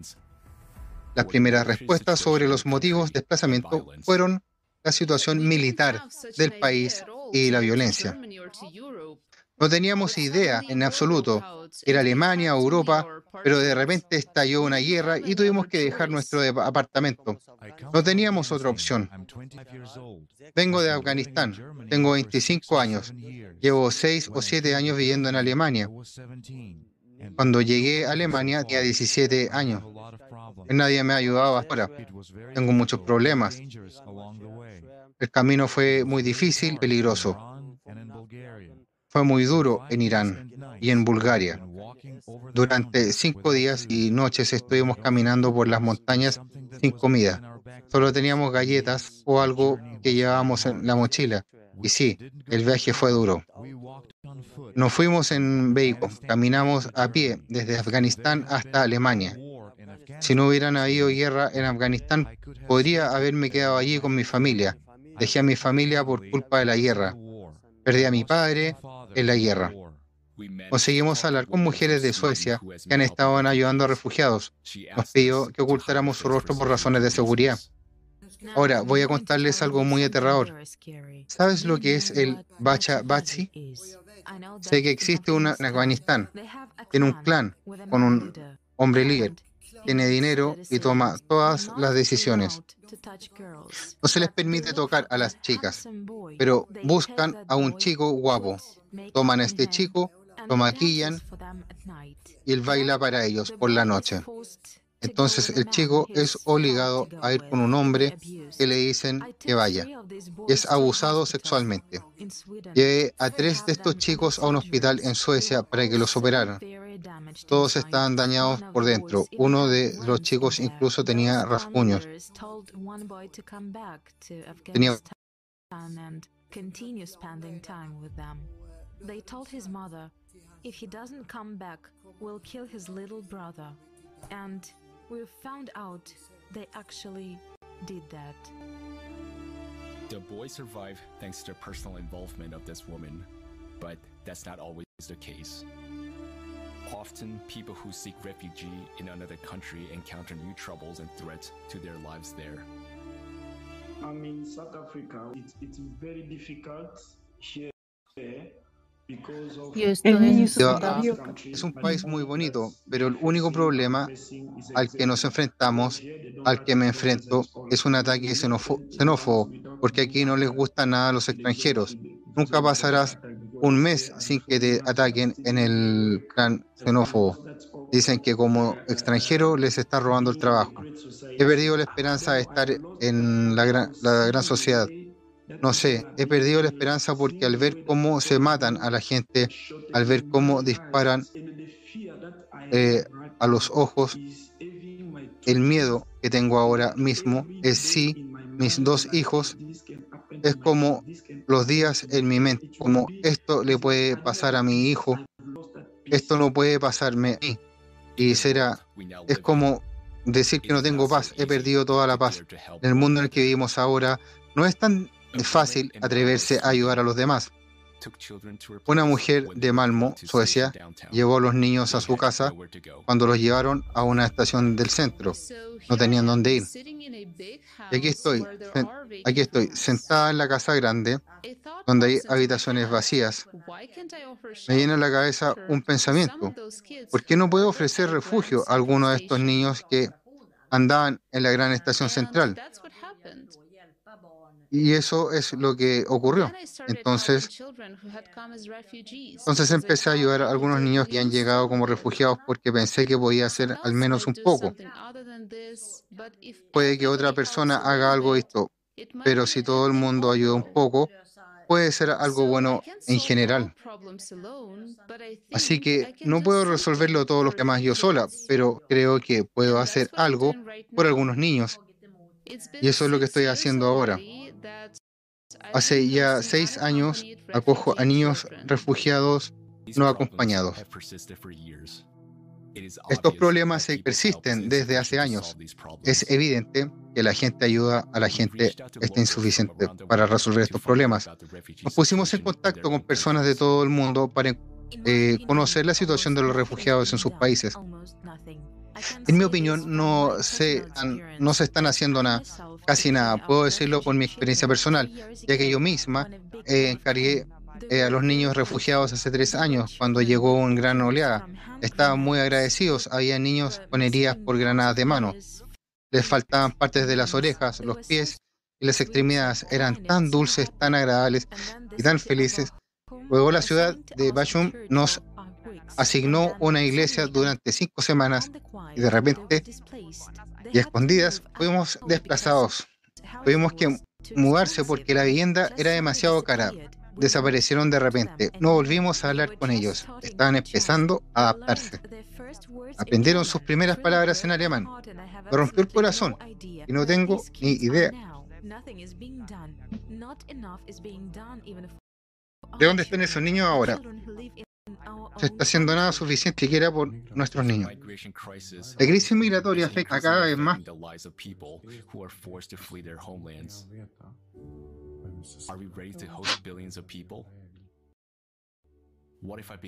Disculpen, amigo. Era importante para nosotros que las condiciones de la gente en los campos. Nuestro reportero nos dijo que había ido a un campamento, pero que no lo había permitido filmar. Y sí que nos pusimos en contacto con los, expertos que lo conocían eh, de primera mano. Los campos son demasiado grandes, la seguridad nunca es suficiente y realmente gente sufre todo el tiempo estos abusos. Por el abuso, la violencia sobre las mujeres, las niñas y los adolescentes es realmente demasiado es algo que no puede existir dentro de una estructura protegida. Hoy en el día, la migración forzosa está inextricablemente ligada por las continuas violaciones de los derechos humanos. Durante el cruce de las fronteras, especialmente la frontera croata, rumana y húngara, la policía les quita sus pertenencias, les roba el dinero y destruye los documentos y a veces la ropa. Hemos visto a personas que llegan desnudas desde las fronteras y se trata de un procedimiento ilegal. Creo que se calcula que hasta mil millones de niños entre 2 y 17 años han sufrido violencia física, sexual, emocional o abandono o emocional o abandono en el último año. Hoy he recibido una información de estos que me ha sorprendido. No esperaba que llegáramos tan lejos. En el Tribunal Internacional de Justicia Natural asistí a varias sesiones que abandonamos la cuestión del tráfico de mujeres y hombres, a unas para convertirlas en para convertirlas en prostitutas, los hombres para convertirlos en una forma de esposo. También teniendo la atención de los oyentes al hecho de que en el norte de África, incluso en Libia, había alguna forma de mercado en el que se vendían personas contra 70 y 100 o 200 dólares de hombres jóvenes para ser llevados a trabajar gratis, lo que significa casi como esclavo. Y no estamos hablando de 100 de ellos. Se trata del tráfico de mujeres y otros, entre otros, los niños pequeños. Estamos hablando de 2 millones de personas cada año. Así que estamos hablando de un número enorme de seres humanos que están siendo traficados con fines de cualquier cosa menos humanos. Un niño puede ser vendido muchas veces. Recuerdo que un día me encontré con la historia de una niña, la turca, había sido vendida 17 veces, 17 veces, y había sido traficada de un país a otro durante 17 veces, y solo había experimentado la violación sin trabajar, sin papeles, sin enviar dinero a su, a su país. Mientras hablamos, los niños y jóvenes son víctimas que de la trata de todos los días, cada minuto, cada hora. ¿Y qué pasa con ellos después? Nadie lo sabe. En Bangladesh hay una zona donde funciona abiertamente como el mercado de la esclavitud, como se hacen las subastas de cualquier cosa. Así los seres humanos o los niños, quiero decir que los niños son comprados y vendidos allí. Y Myanmar es esa cosa. En 2016, cuando estaba haciendo una operación, en un momento también sentí muchas subastas de clientes como encubierto. Cuando estaba ahí, de encubierto, allí, eh, las subastas niñas de 9 años, niñas de 10 años, parte de las demandas. Así que el comercio se llama sexo por primera vez. Cada vez eh, que la subasta se lleva a cabo, las nuevas chicas llegan al comercio. Así que ponen las opciones. Así que quien apuesta la última demanda, el dinero, esa persona solo utilizará esa víctima eh, noche completa para sus alegrías. Estoy encontrando el problema de que las nuevas demandas están creciendo sobre el pedófilo. Así que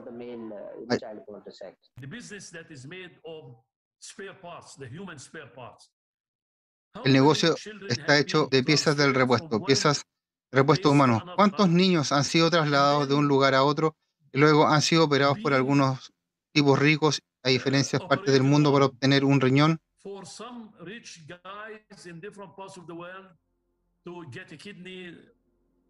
en diferentes partes del mundo para obtener un riñón o conseguir algo más de sus cuerpos en contra de su voluntad.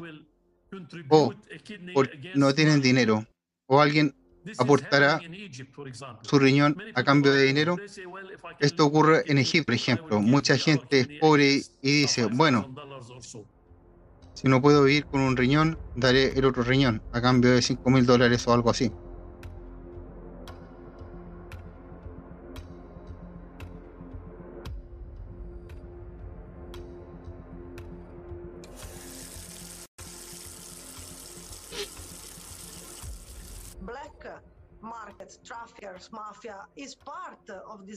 La mafia de traficantes, mercado negro, es parte de esta economía y está gobernado el mundo. Así que todo lo que pueda decir, solo, solo veo que hay otras posibilidades de gastar dinero en lugar de construir muros como estamos haciendo en Europa.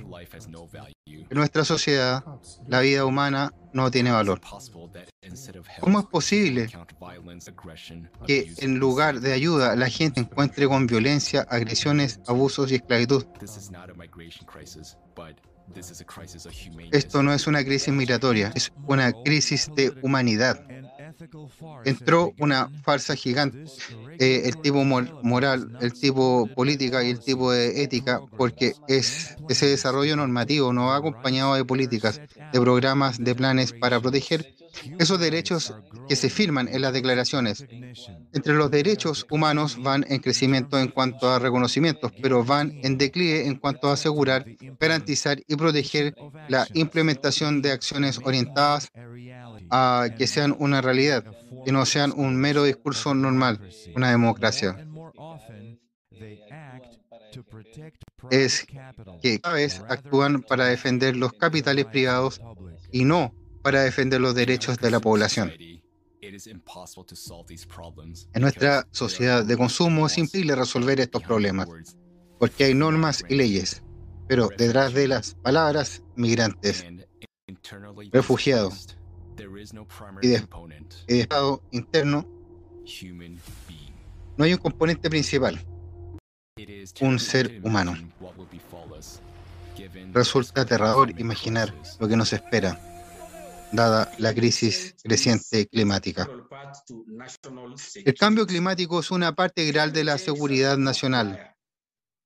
El cambio climático es un multiplicador de amenazas. Tenemos refugiados inducidos por el clima.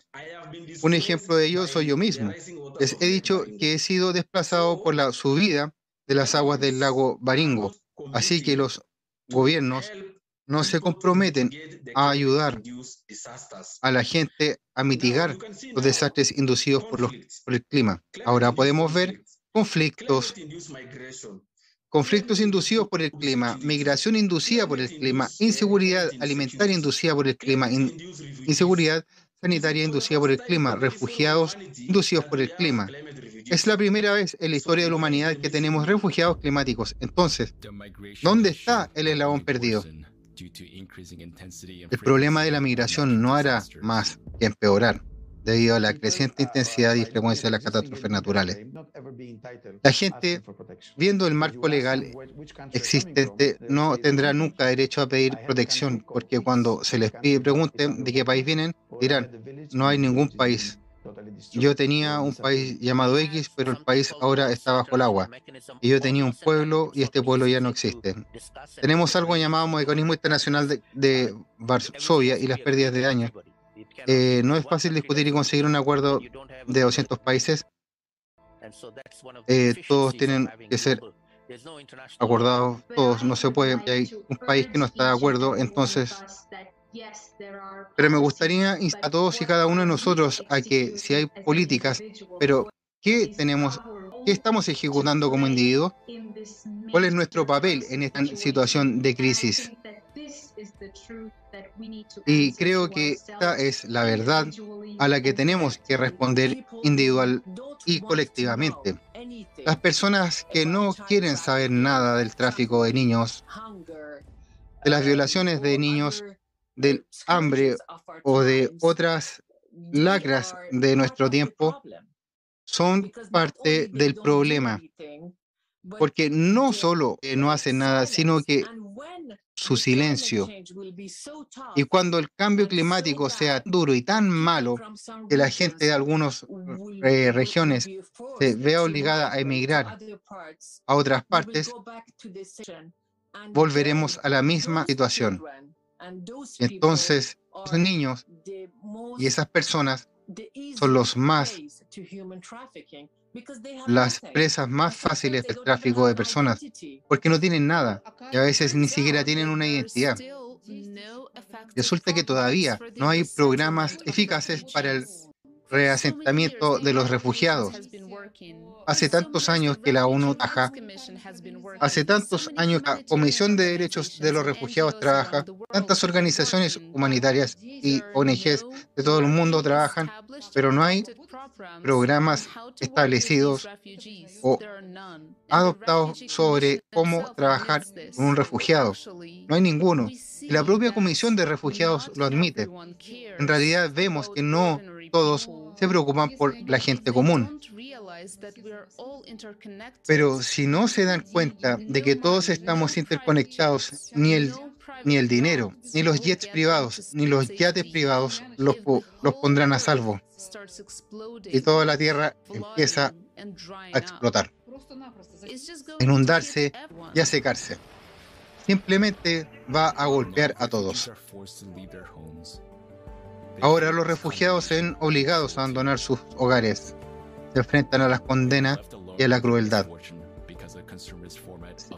Se quedan solo con una con su desgracia debido al formato del, de consumista. Las catástrofes climáticas de mañana pondrán, podrían llegar también a nosotros. Respóndete con sinceridad. ¿Estás preparado para afrontar lo que afrontan los refugiados?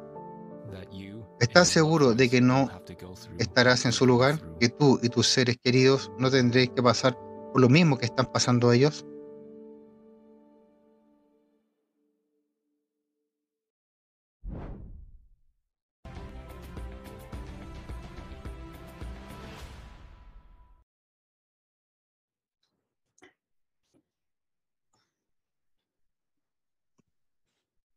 Dear friends, what can we say after watching this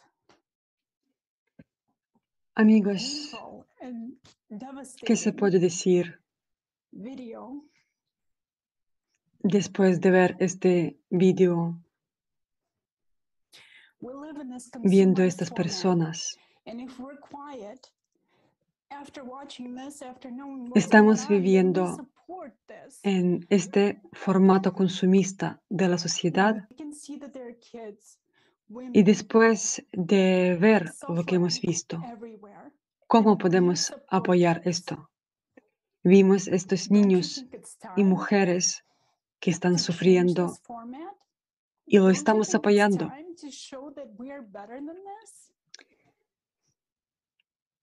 ¿No creen que tendremos, tenemos que cambiar este formato?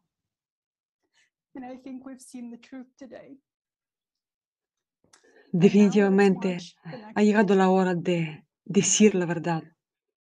Y hemos visto esta verdad hoy. Ahora veamos el siguiente video. En este video hemos tenido que cambiar algunas palabras y expresiones utilizando términos más suaves, pero esperamos que la gravedad de los problemas que se ciernen sobre nuestra sociedad siga siendo evidente.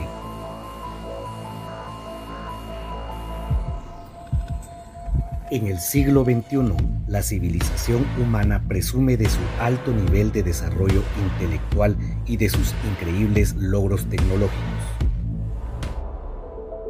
Al mismo tiempo, al menos la mitad de la población mundial no recibe los servicios sanitarios que necesita.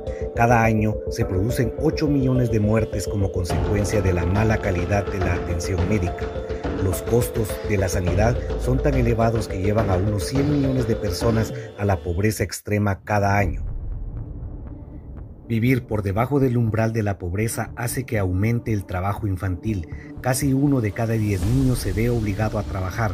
A menudo este trabajo implica maquinaria peligrosa y humos venenosos. La lista de productos producidos por el trabajo infantil esclavo incluye oro y piedras preciosas, café, cacao, arroz, productos para bebés y ropa.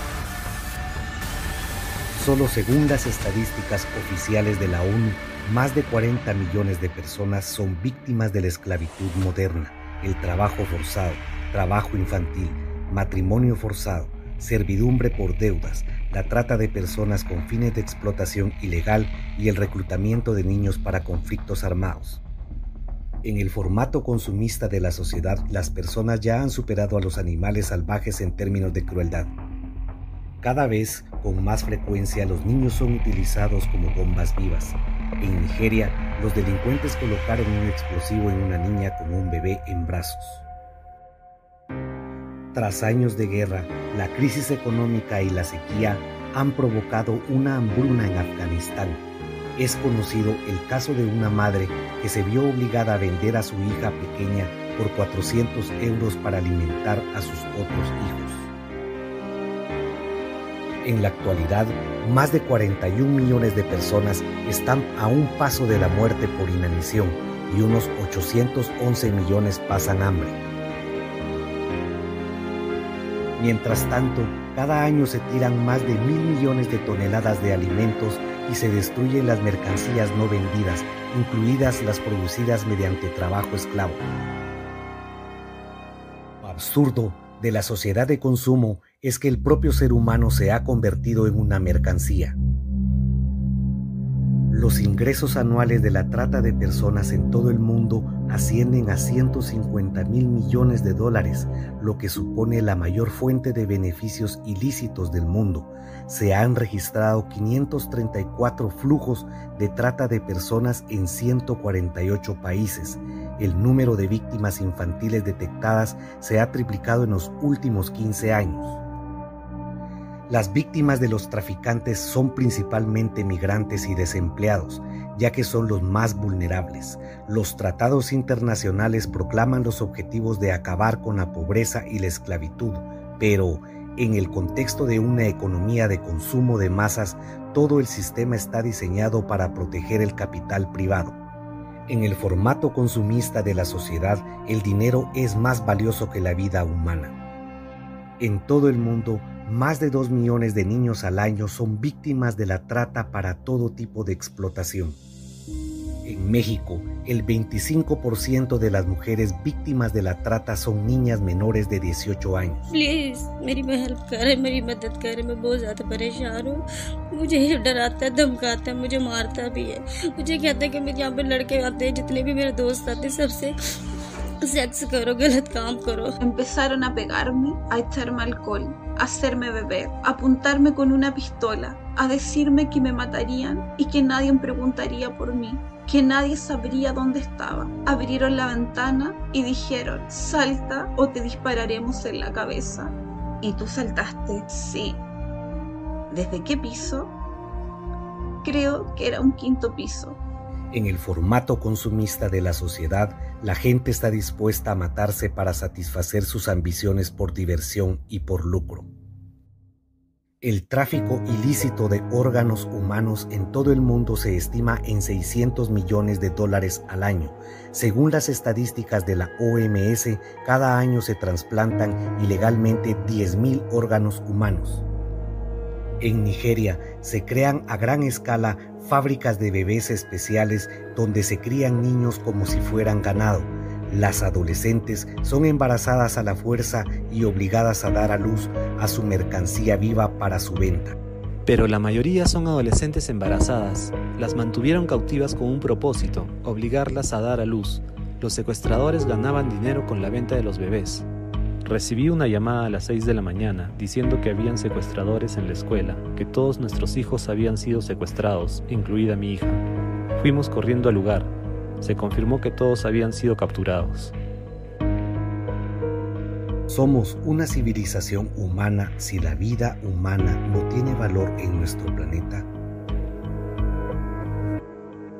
Para cambiar esto, todos tenemos que dejar de apoyar el formato consumista de la sociedad y unirnos en el objetivo común, construir la sociedad creativa.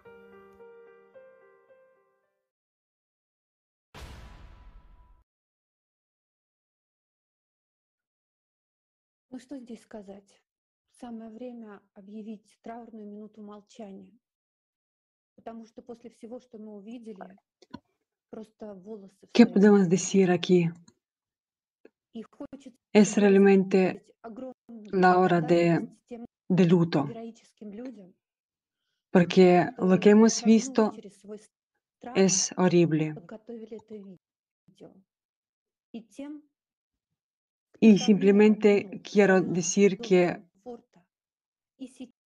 los héroes verdaderos ahora mismo están salvando a la gente de la esclavitud.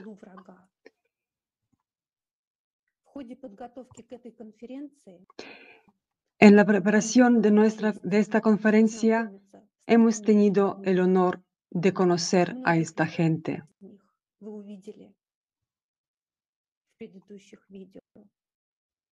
Son verdaderos héroes, pero de momento son muy pocos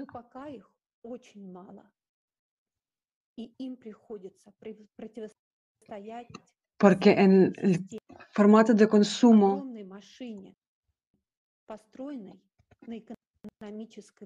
realmente la verdadera yo creo que cuando la mayoría de nosotros oímos el título de la conferencia Crisis Global, Tiempo de la Verdad, la hora de la verdad, no teníamos ni una sola idea de qué verdad amarga se discutiría, pero lo que hemos visto es nuestro dolor común.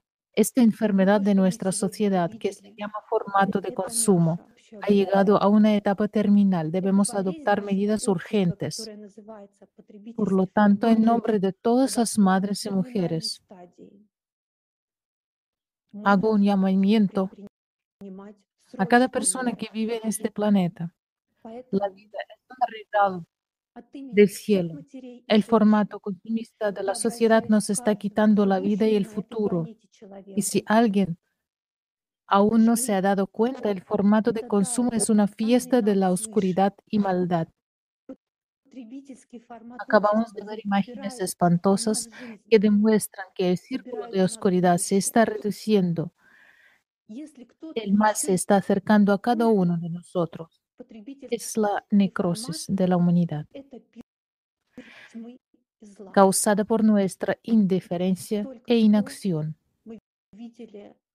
Podemos seguir silenciosos y ocultar la verdad, porque la verdad es tan dolorosa.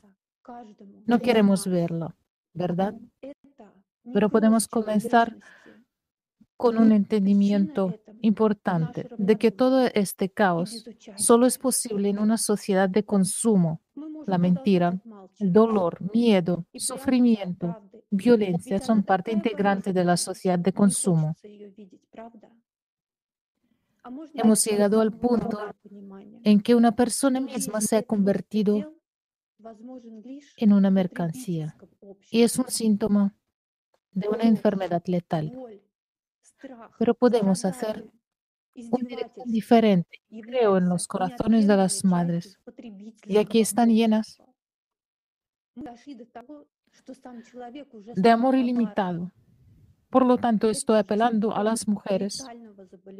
Somos la mayoría de la población mundial.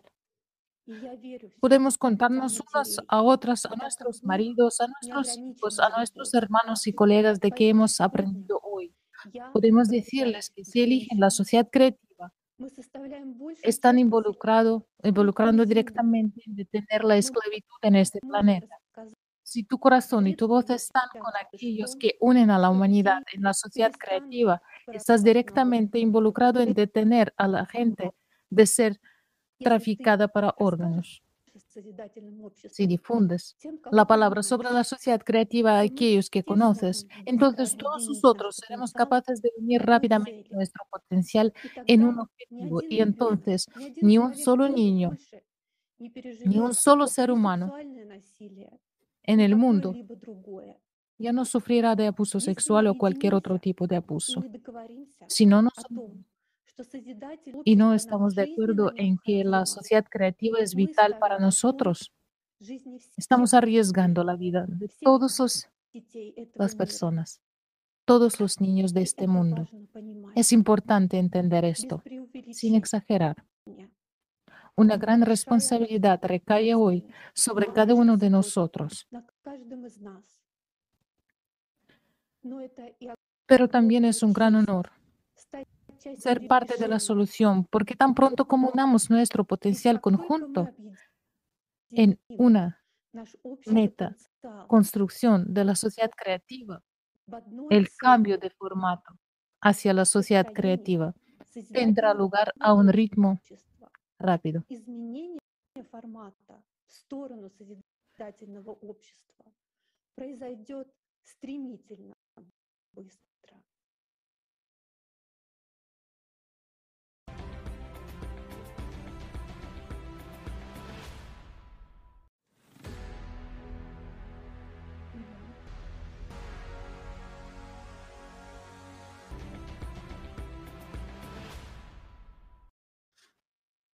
De un lado el planeta está ardiendo, del otro está sumergido en el agua. Los terremotos sacuden nuestras casas. El oxígeno se agota. Los volcanes entran en erupción y sin embargo no tenemos a dónde huir. Estamos separados. Cada uno intenta salvar su propia vida. Como ya no queda comida ni agua, empiezan a producirse disturbios. Imagina la destrucción, el caos y el horror de todo esto. Nos quedamos solos en un mundo que se desmorona para morir. Lo peor es que esto no es una película, es la vida real. La verdad es que cada persona que vive hoy en el planeta decide el destino de toda la humanidad. Y no habrá un héroe que nos salve. Todos debemos convertirnos en héroes, nosotros mismos. Estamos acostumbrados a complicarlo todo tanto que ni siquiera podemos imaginar cómo podemos sobrevivir todos en este escenario apocalíptico que está ocurriendo ante nuestros ojos. La solución es muy sencilla. Solo tenemos que dejar la pereza, la necedad, el egoísmo y la soberbia para verla. La buena noticia es que ya tenemos una guía de supervivencia de nuestra civilización y es la sociedad creativa. La guía solo consta de tres sencillos pasos. Primero, tienes que entender qué es la sociedad creativa y cómo te beneficiará a ti y a tu familia. Este es el paso que debes dar por tu cuenta. El segundo paso es una etapa informativa. en la que difundimos el concepto de la sociedad creativa por todo el mundo, contándoselo a todo el mundo, a tu familia, a tus amigos e incluso a tu suegra. Así podemos unirnos en una sola idea de construir una sociedad creativa. En tercer lugar, una vez que la mayoría conozca y apoye la sociedad creativa, podremos pasar a la fase de implementación, en la que utilizaremos todo nuestro potencial para construirla en dos años o menos. ¿Por qué es posible hoy la sociedad creativa? Hoy somos más conscientes de los problemas globales y estamos más avanzados tecnológicamente que hace 10 años. Además, somos 8 mil millones. Y esto significa que todos juntos formamos un egregor. ¿Qué es un egregor? No es solo un término sofisticado, es cuando individuos inteligentes actúan colectivamente por el bien de toda la comunidad. Buenos ejemplos son las ah, colmenas y los hormigueros. Cada insecto sigue siendo un individuo, pero colectivamente todos trabajan por un objetivo común. Para nosotros, esto significa que en cuanto decidamos centrar nuestra atención en las necesidades inmediatas, entonces juntos resistiremos todos los desafíos. Las nuevas posibilidades de avance surgirán en todos los ámbitos de la investigación y la ciencia porque todo el intelecto humano todos los recursos se centrarán en un objetivo, obtener tecnologías de contrarresto que nos protejan de las crisis climáticas. Superemos todos nuestra pereza soberbia y sigamos la guía de supervivencia de la sociedad creativa. Los tres sencillos pasos. Aprender más, difundir información y unirse para construir la sociedad creativa. No puedo pensar en una mejor inversión que podamos hacer todos que una inversión en el futuro feliz, no solo para ti y tu familia, sino para toda la humanidad. Ahora bien, la sociedad creativa es un proyecto de todos. No recogemos donaciones ni fondos que desaparezcan en los bolsillos profundos, sino que cada persona actúa en la medida de sus capacidades y utiliza los recursos que ella tiene. Entonces, eres capaz de difundir información sobre la sociedad creativa haciendo anuncios en Facebook, poniendo una valla publicitaria en tu ciudad, haciendo anuncios nacionales o locales, poniendo volantes por tu pueblo ciudad, poniendo una pegatina en el uh, parachoques de tu coche, publicando un artículo en New York Times, convirtiéndote en un socio mediático de la sociedad creativa como un blog local o nacional, un podcast, un programa de radio o televisión. La creatividad no tiene límites. Nadie te preguntará nunca cuánto has gastado o no has gastado en promover la sociedad creativa. No habrá beneficios ni deducciones fiscales. Al final llegaremos más rápidos en todo el mundo. Conoce la sociedad creativa mañana. Ya sé si tienes un millón de dólares, como un dólar, o simplemente algo de tiempo libre, tu inversión en la sociedad creativa te beneficiará a ti, a tu familia y a todos los habitantes de la Tierra. Es tu oportunidad para ser parte de la solución y vivir tu potencial de superhéroe.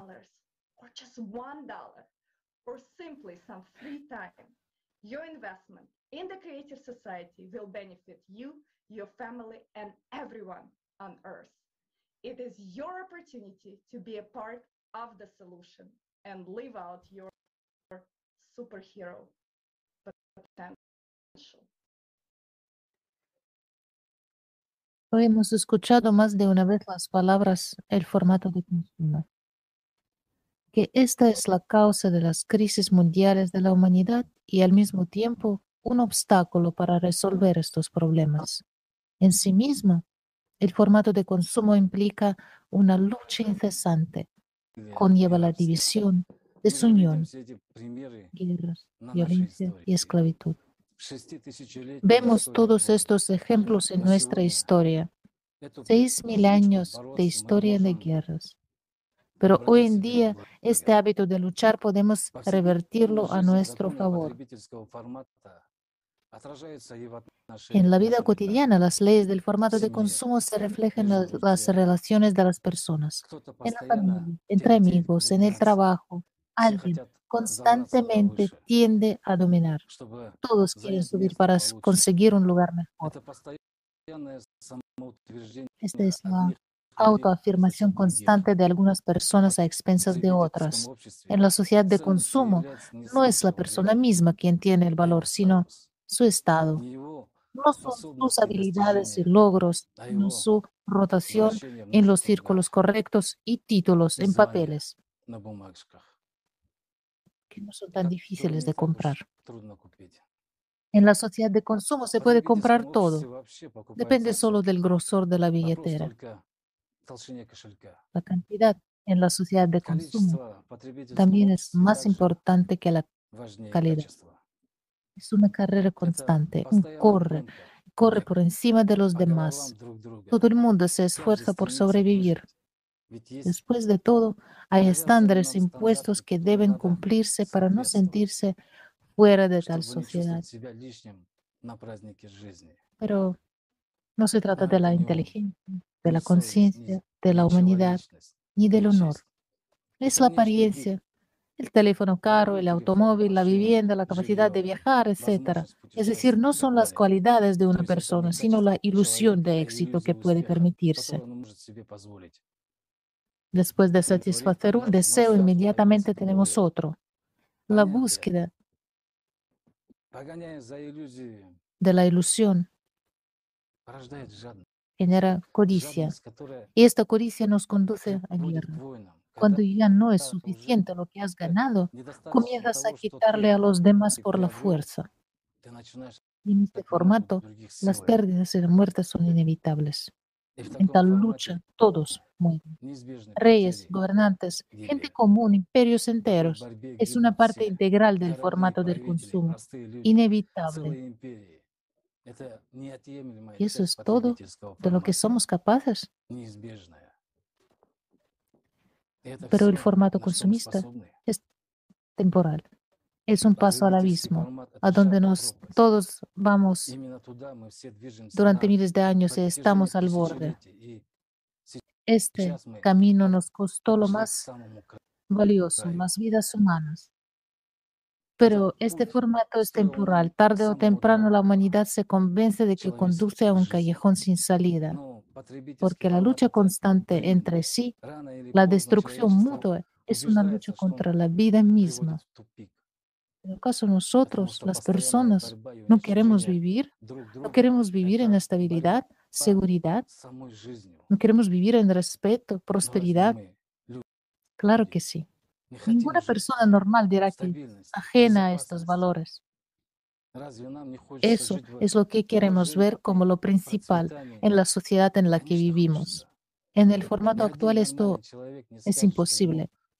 Todo debido a las mismas ansias constantes de lucha. Incluso si la gente de un país se une, lucharán contra otro. Queremos cambio, pero estamos esperando algo todo el tiempo. Y hoy ya no tenemos tiempo para esperar que algún milagro o un nuevo gobierno lo cambie todo. Cuando escuchamos sobre el cambio, inmediatamente recordamos la lucha. No somos enemigos los unos a los otros. Hoy nuestro principal y único enemigo es el clima. Ya que hemos tenido tanto éxito en la lucha, tal vez deberíamos dirigir nuestras fuerzas para sobrevivir en esta lucha.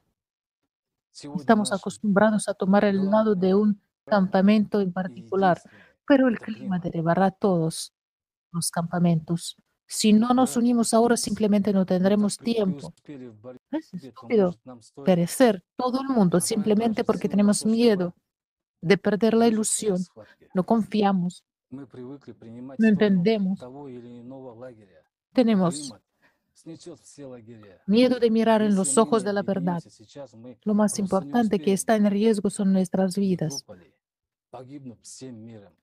Debemos unir todos nuestros esfuerzos en nombre de la supervivencia de todos. Al clima no le importa de qué país eres, qué riqueza tienes, cuántas formaciones, niños. Este enemigo vino sin una declaración de guerra. Él arrastrará a todos si no encontramos nada para contraponer. Y hoy ningún país puede ofrecer una única idea, ideología. Todos estamos divididos y separados.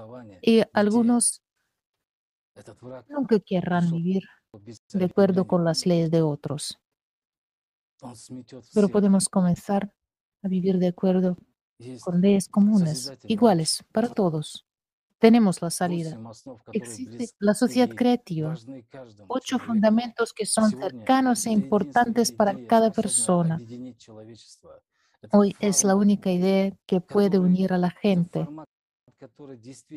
Es el formato que realmente le dará a la gente la oportunidad de una existencia pacífica.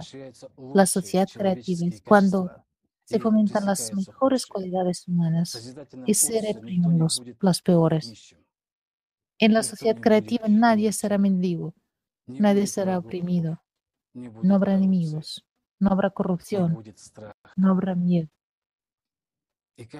Y cada uno de nosotros puede comenzar a construir esta sociedad ahora mismo, diciéndole a todo el entorno que solo en la sociedad creativa las personas vivirán en seguridad. ¿Acaso nos privaremos de esta oportunidad nosotros mismos? Pensemos juntos y decidamos cómo implementaremos estos fundamentos en nuestras vidas, cómo realmente nos uniremos. Y en esta unidad encontraremos una respuesta a la amenaza climática. Podemos hacerlo, pero solo juntos. Lo tenemos todo, tecnología, información, recursos. Tenemos lo suficiente, solo nos falta dejar de tener miedo, dejar de ser perezosos, realmente entender y dejar de lado las ilusiones y división. Hoy en día, millones de personas ya están construyendo la sociedad creativa, pero todos son importantes. Si tú no estarás con nosotros, todos perderemos. Después de todo, esta es nuestra lucha común, la única lucha en toda la, nuestra historia, ganando cual ganamos todos. Amigos, tenemos que empezar a vivir de una nueva manera. Si no comenzamos a vivir de una manera nueva, no comenzaremos a vivir en absoluto. Gracias.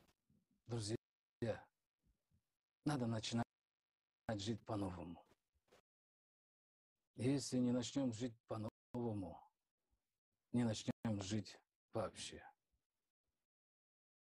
Спасибо.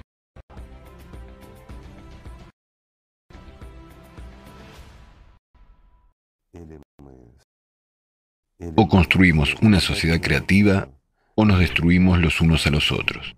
No es un cuento de horror es una realidad. Ahora todos están buscando algún tipo de supraidea, una idea nacional, una idea unificadora. Y nadie tiene esta idea, en ningún país del mundo. Y no la tendrán, porque la única idea hasta la fecha es la idea de una existencia pacífica, la idea de lo que todas las personas quieren. ¿No es así? Así es. ¿Qué quiere toda la gente? Lo que toda la gente quiere es precisamente una sociedad creativa. Repetiremos, tal vez, que en los últimos años, son nueve años aproximadamente, hemos trabajado. Los voluntarios de todo el mundo creaban varias encuestas. Hubo la Goda, luego Alatra, diferentes proyectos y millones de personas fueron entrevistadas en realidad en todos los lugares del mundo. Quieren lo mismo. Y en lo que la gente realmente quiere, en este, su deseo, fueron formados los ocho fundamentos de la sociedad creativa. Este es el deseo de las personas, lo que ellas quieren, y hay que hacerlo a nivel legislativo y en todos los demás. Todas las cualidades animales deben ser reprimidas y prohibidas, y todas las cualidades humanas deben ser promovidas y desarrolladas. Y esto es sencillo. Esta es la diferencia más fundamental.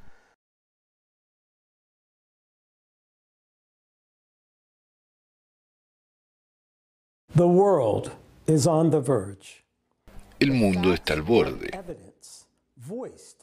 Gracias a los hechos y a las pruebas expresadas en la conferencia, nos hemos convencido de ello una vez más. Agradecemos a todos los que nos han acompañado hoy. Los participantes en la conferencia han planteado los temas de actualidad del formato consumista de la sociedad, que se agravan con el trasfondo de la crisis climática y medioambiental. Los datos expresados sobre el seguimiento del cambio climático y el estado de la ecosfera de nuestro planeta son impactantes. La humanidad está realmente en peligro. Solo un ignorante puede negarlo, sin ser consciente de lo alto que es el precio de la inacción y del tiempo perdido. Al día de hoy, en el mundo hay numerosas disputas sobre la causa del cambio climático y quién es el culpable. Sin embargo, estas disputas solo dan lugar a la discordia, la división y el traslado de la responsabilidad de unos a otros. Buscar culpables no cambiará la situación ni salvará a la humanidad. Mientras perdemos el tiempo en vano, los cataclismos aumentan. El planeta se está muriendo por nuestra inacción y, en consecuencia, la posibilidad de salvación de la humanidad disminuye día tras día. Nosotros, como humanidad, nos estamos acercando al punto crítico después del cual ya no podremos cambiar nada. Si no actuamos ahora, privamos a toda la humanidad del futuro. Subrayo, a toda la humanidad. Podemos destruirnos a nosotros mismos, a nuestros allegados y a toda nuestra civilización por nuestra indiferencia,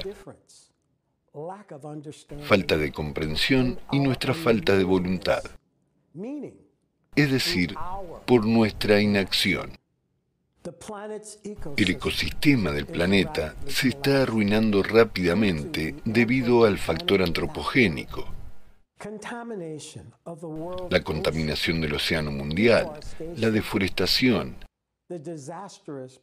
el desastroso problema de los residuos, etc. Sin embargo, el principal problema es más global.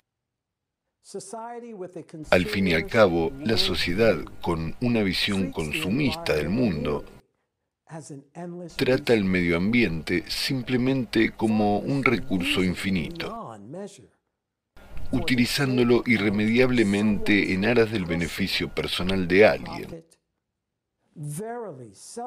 Ciertamente, el egoísmo y la codicia han ensombrecido nuestras mentes. Nuestro afán momentáneo de enriquecimiento ha resultado ser más importante para nosotros que nuestro propio futuro y el de nuestros seres queridos. Pero lo peor de la ideología consumista servil es que nosotros mismos, las personas, también somos un mero recurso en manos de alguien para lograr sus objetivos egoístas.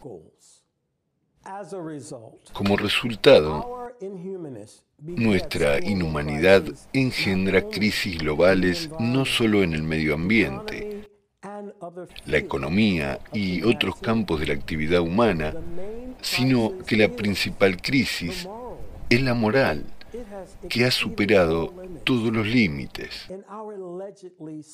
En nuestro mundo supuestamente civilizado, abundan la violencia, la esclavitud y la explotación del trabajo infantil, mientras que en el fondo de la progresión del cambio climático ha surgido un nuevo problema, el creciente número de refugiados que necesitan apoyo humano y comprensión.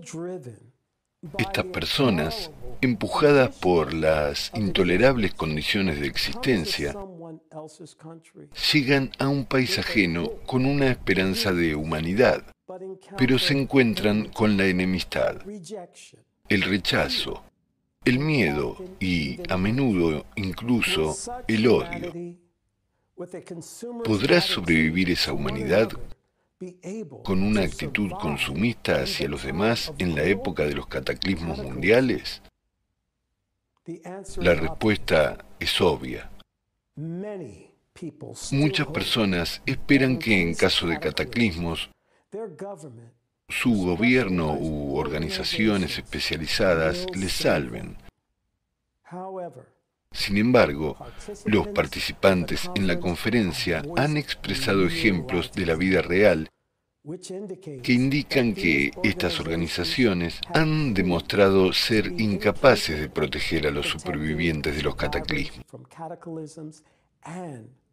y de proporcionarles la ayuda necesaria, incluso en el periodo actual de relativa estabilidad. Pero, ¿qué pasará mañana?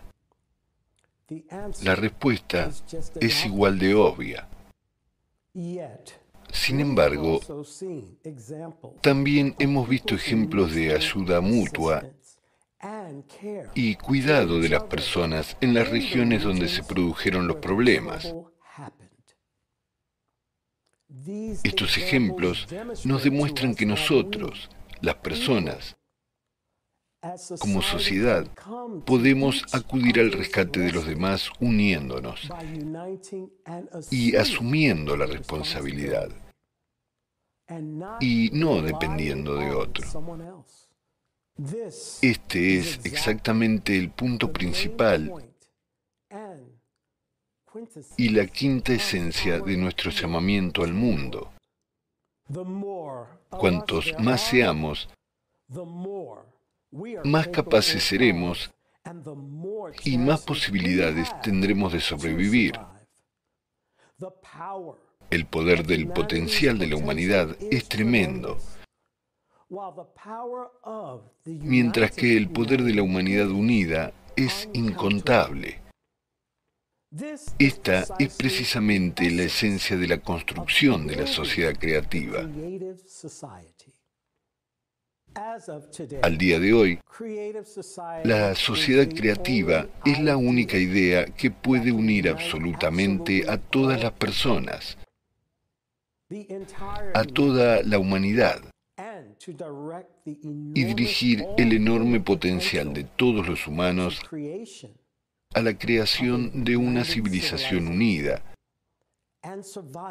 y a la supervivencia de toda la población humana en esta época desastrosamente dura, en la que nosotros, como humanidad, hemos entrado por primera vez en nuestra historia. Superaremos cualquier reto y peligro solo si nos unimos, como la humanidad entera Protegeremos juntos lo que es precioso para nuestros corazones. Reviviremos juntos este mundo. Restauraremos nuestro planeta y reconstruiremos nuestra casa común. El 20 de marzo de 2021 tuvo lugar un acontecimiento histórico, la Conferencia Mundial Sociedad Creativa, lo que los profetas soñaron. Así, nosotros, personas de todo el mundo, reunimos a representantes de diferentes religiones y concluimos que todas las escrituras hablan de la sociedad creativa. Ese es el verdadero rostro de todas las religiones. No importa a qué religión pertenezcas o si eres ateo. La sociedad creativa es para todos. La bendición apostólica del jefe de la Santa Sede y de toda la Iglesia Católica, el Papa Francisco, está con nosotros. Sus oraciones están con nosotros. Hoy, el mundo entero debe unirse en la construcción de la sociedad creativa, donde el potencial de la humanidad juega un papel clave y donde la vida de cada persona es del más alto valor. Hoy, la construcción de la sociedad creativa debe convertirse en la tarea número uno para cada persona sensata de este planeta. Me gustaría expresar mi gratitud a cada participante del proyecto Sociedad Creativa. Ustedes son los que se dejan llevar por la conciencia pura, las cualidades morales superiores, las manifestaciones más elevadas del altruismo y el amor al prójimo, y que actúan por la llamada de su corazón. Cada participante del proyecto Sociedad Creativa es un ejemplo inspirador de fe inquebrantable en la capacidad de la humanidad, no solo para salvar nuestro hogar, sino para construir un nuevo mundo maravilloso para cada ciudadano de nuestra sociedad unida. Estoy orgulloso de estar aquí hoy con ustedes. Estoy orgulloso de participar en el proyecto Sociedad Creativa. Y es un gran honor para mí estar codo a codo con ustedes, mis queridos amigos. A pesar del colaboracionismo del formato de consumo, debemos ganar. No tenemos lugar donde retirarnos. Tenemos un solo planeta. Debemos unirnos todos y ganar. Y la victoria será nuestra. Que Dios nos bendiga a todos.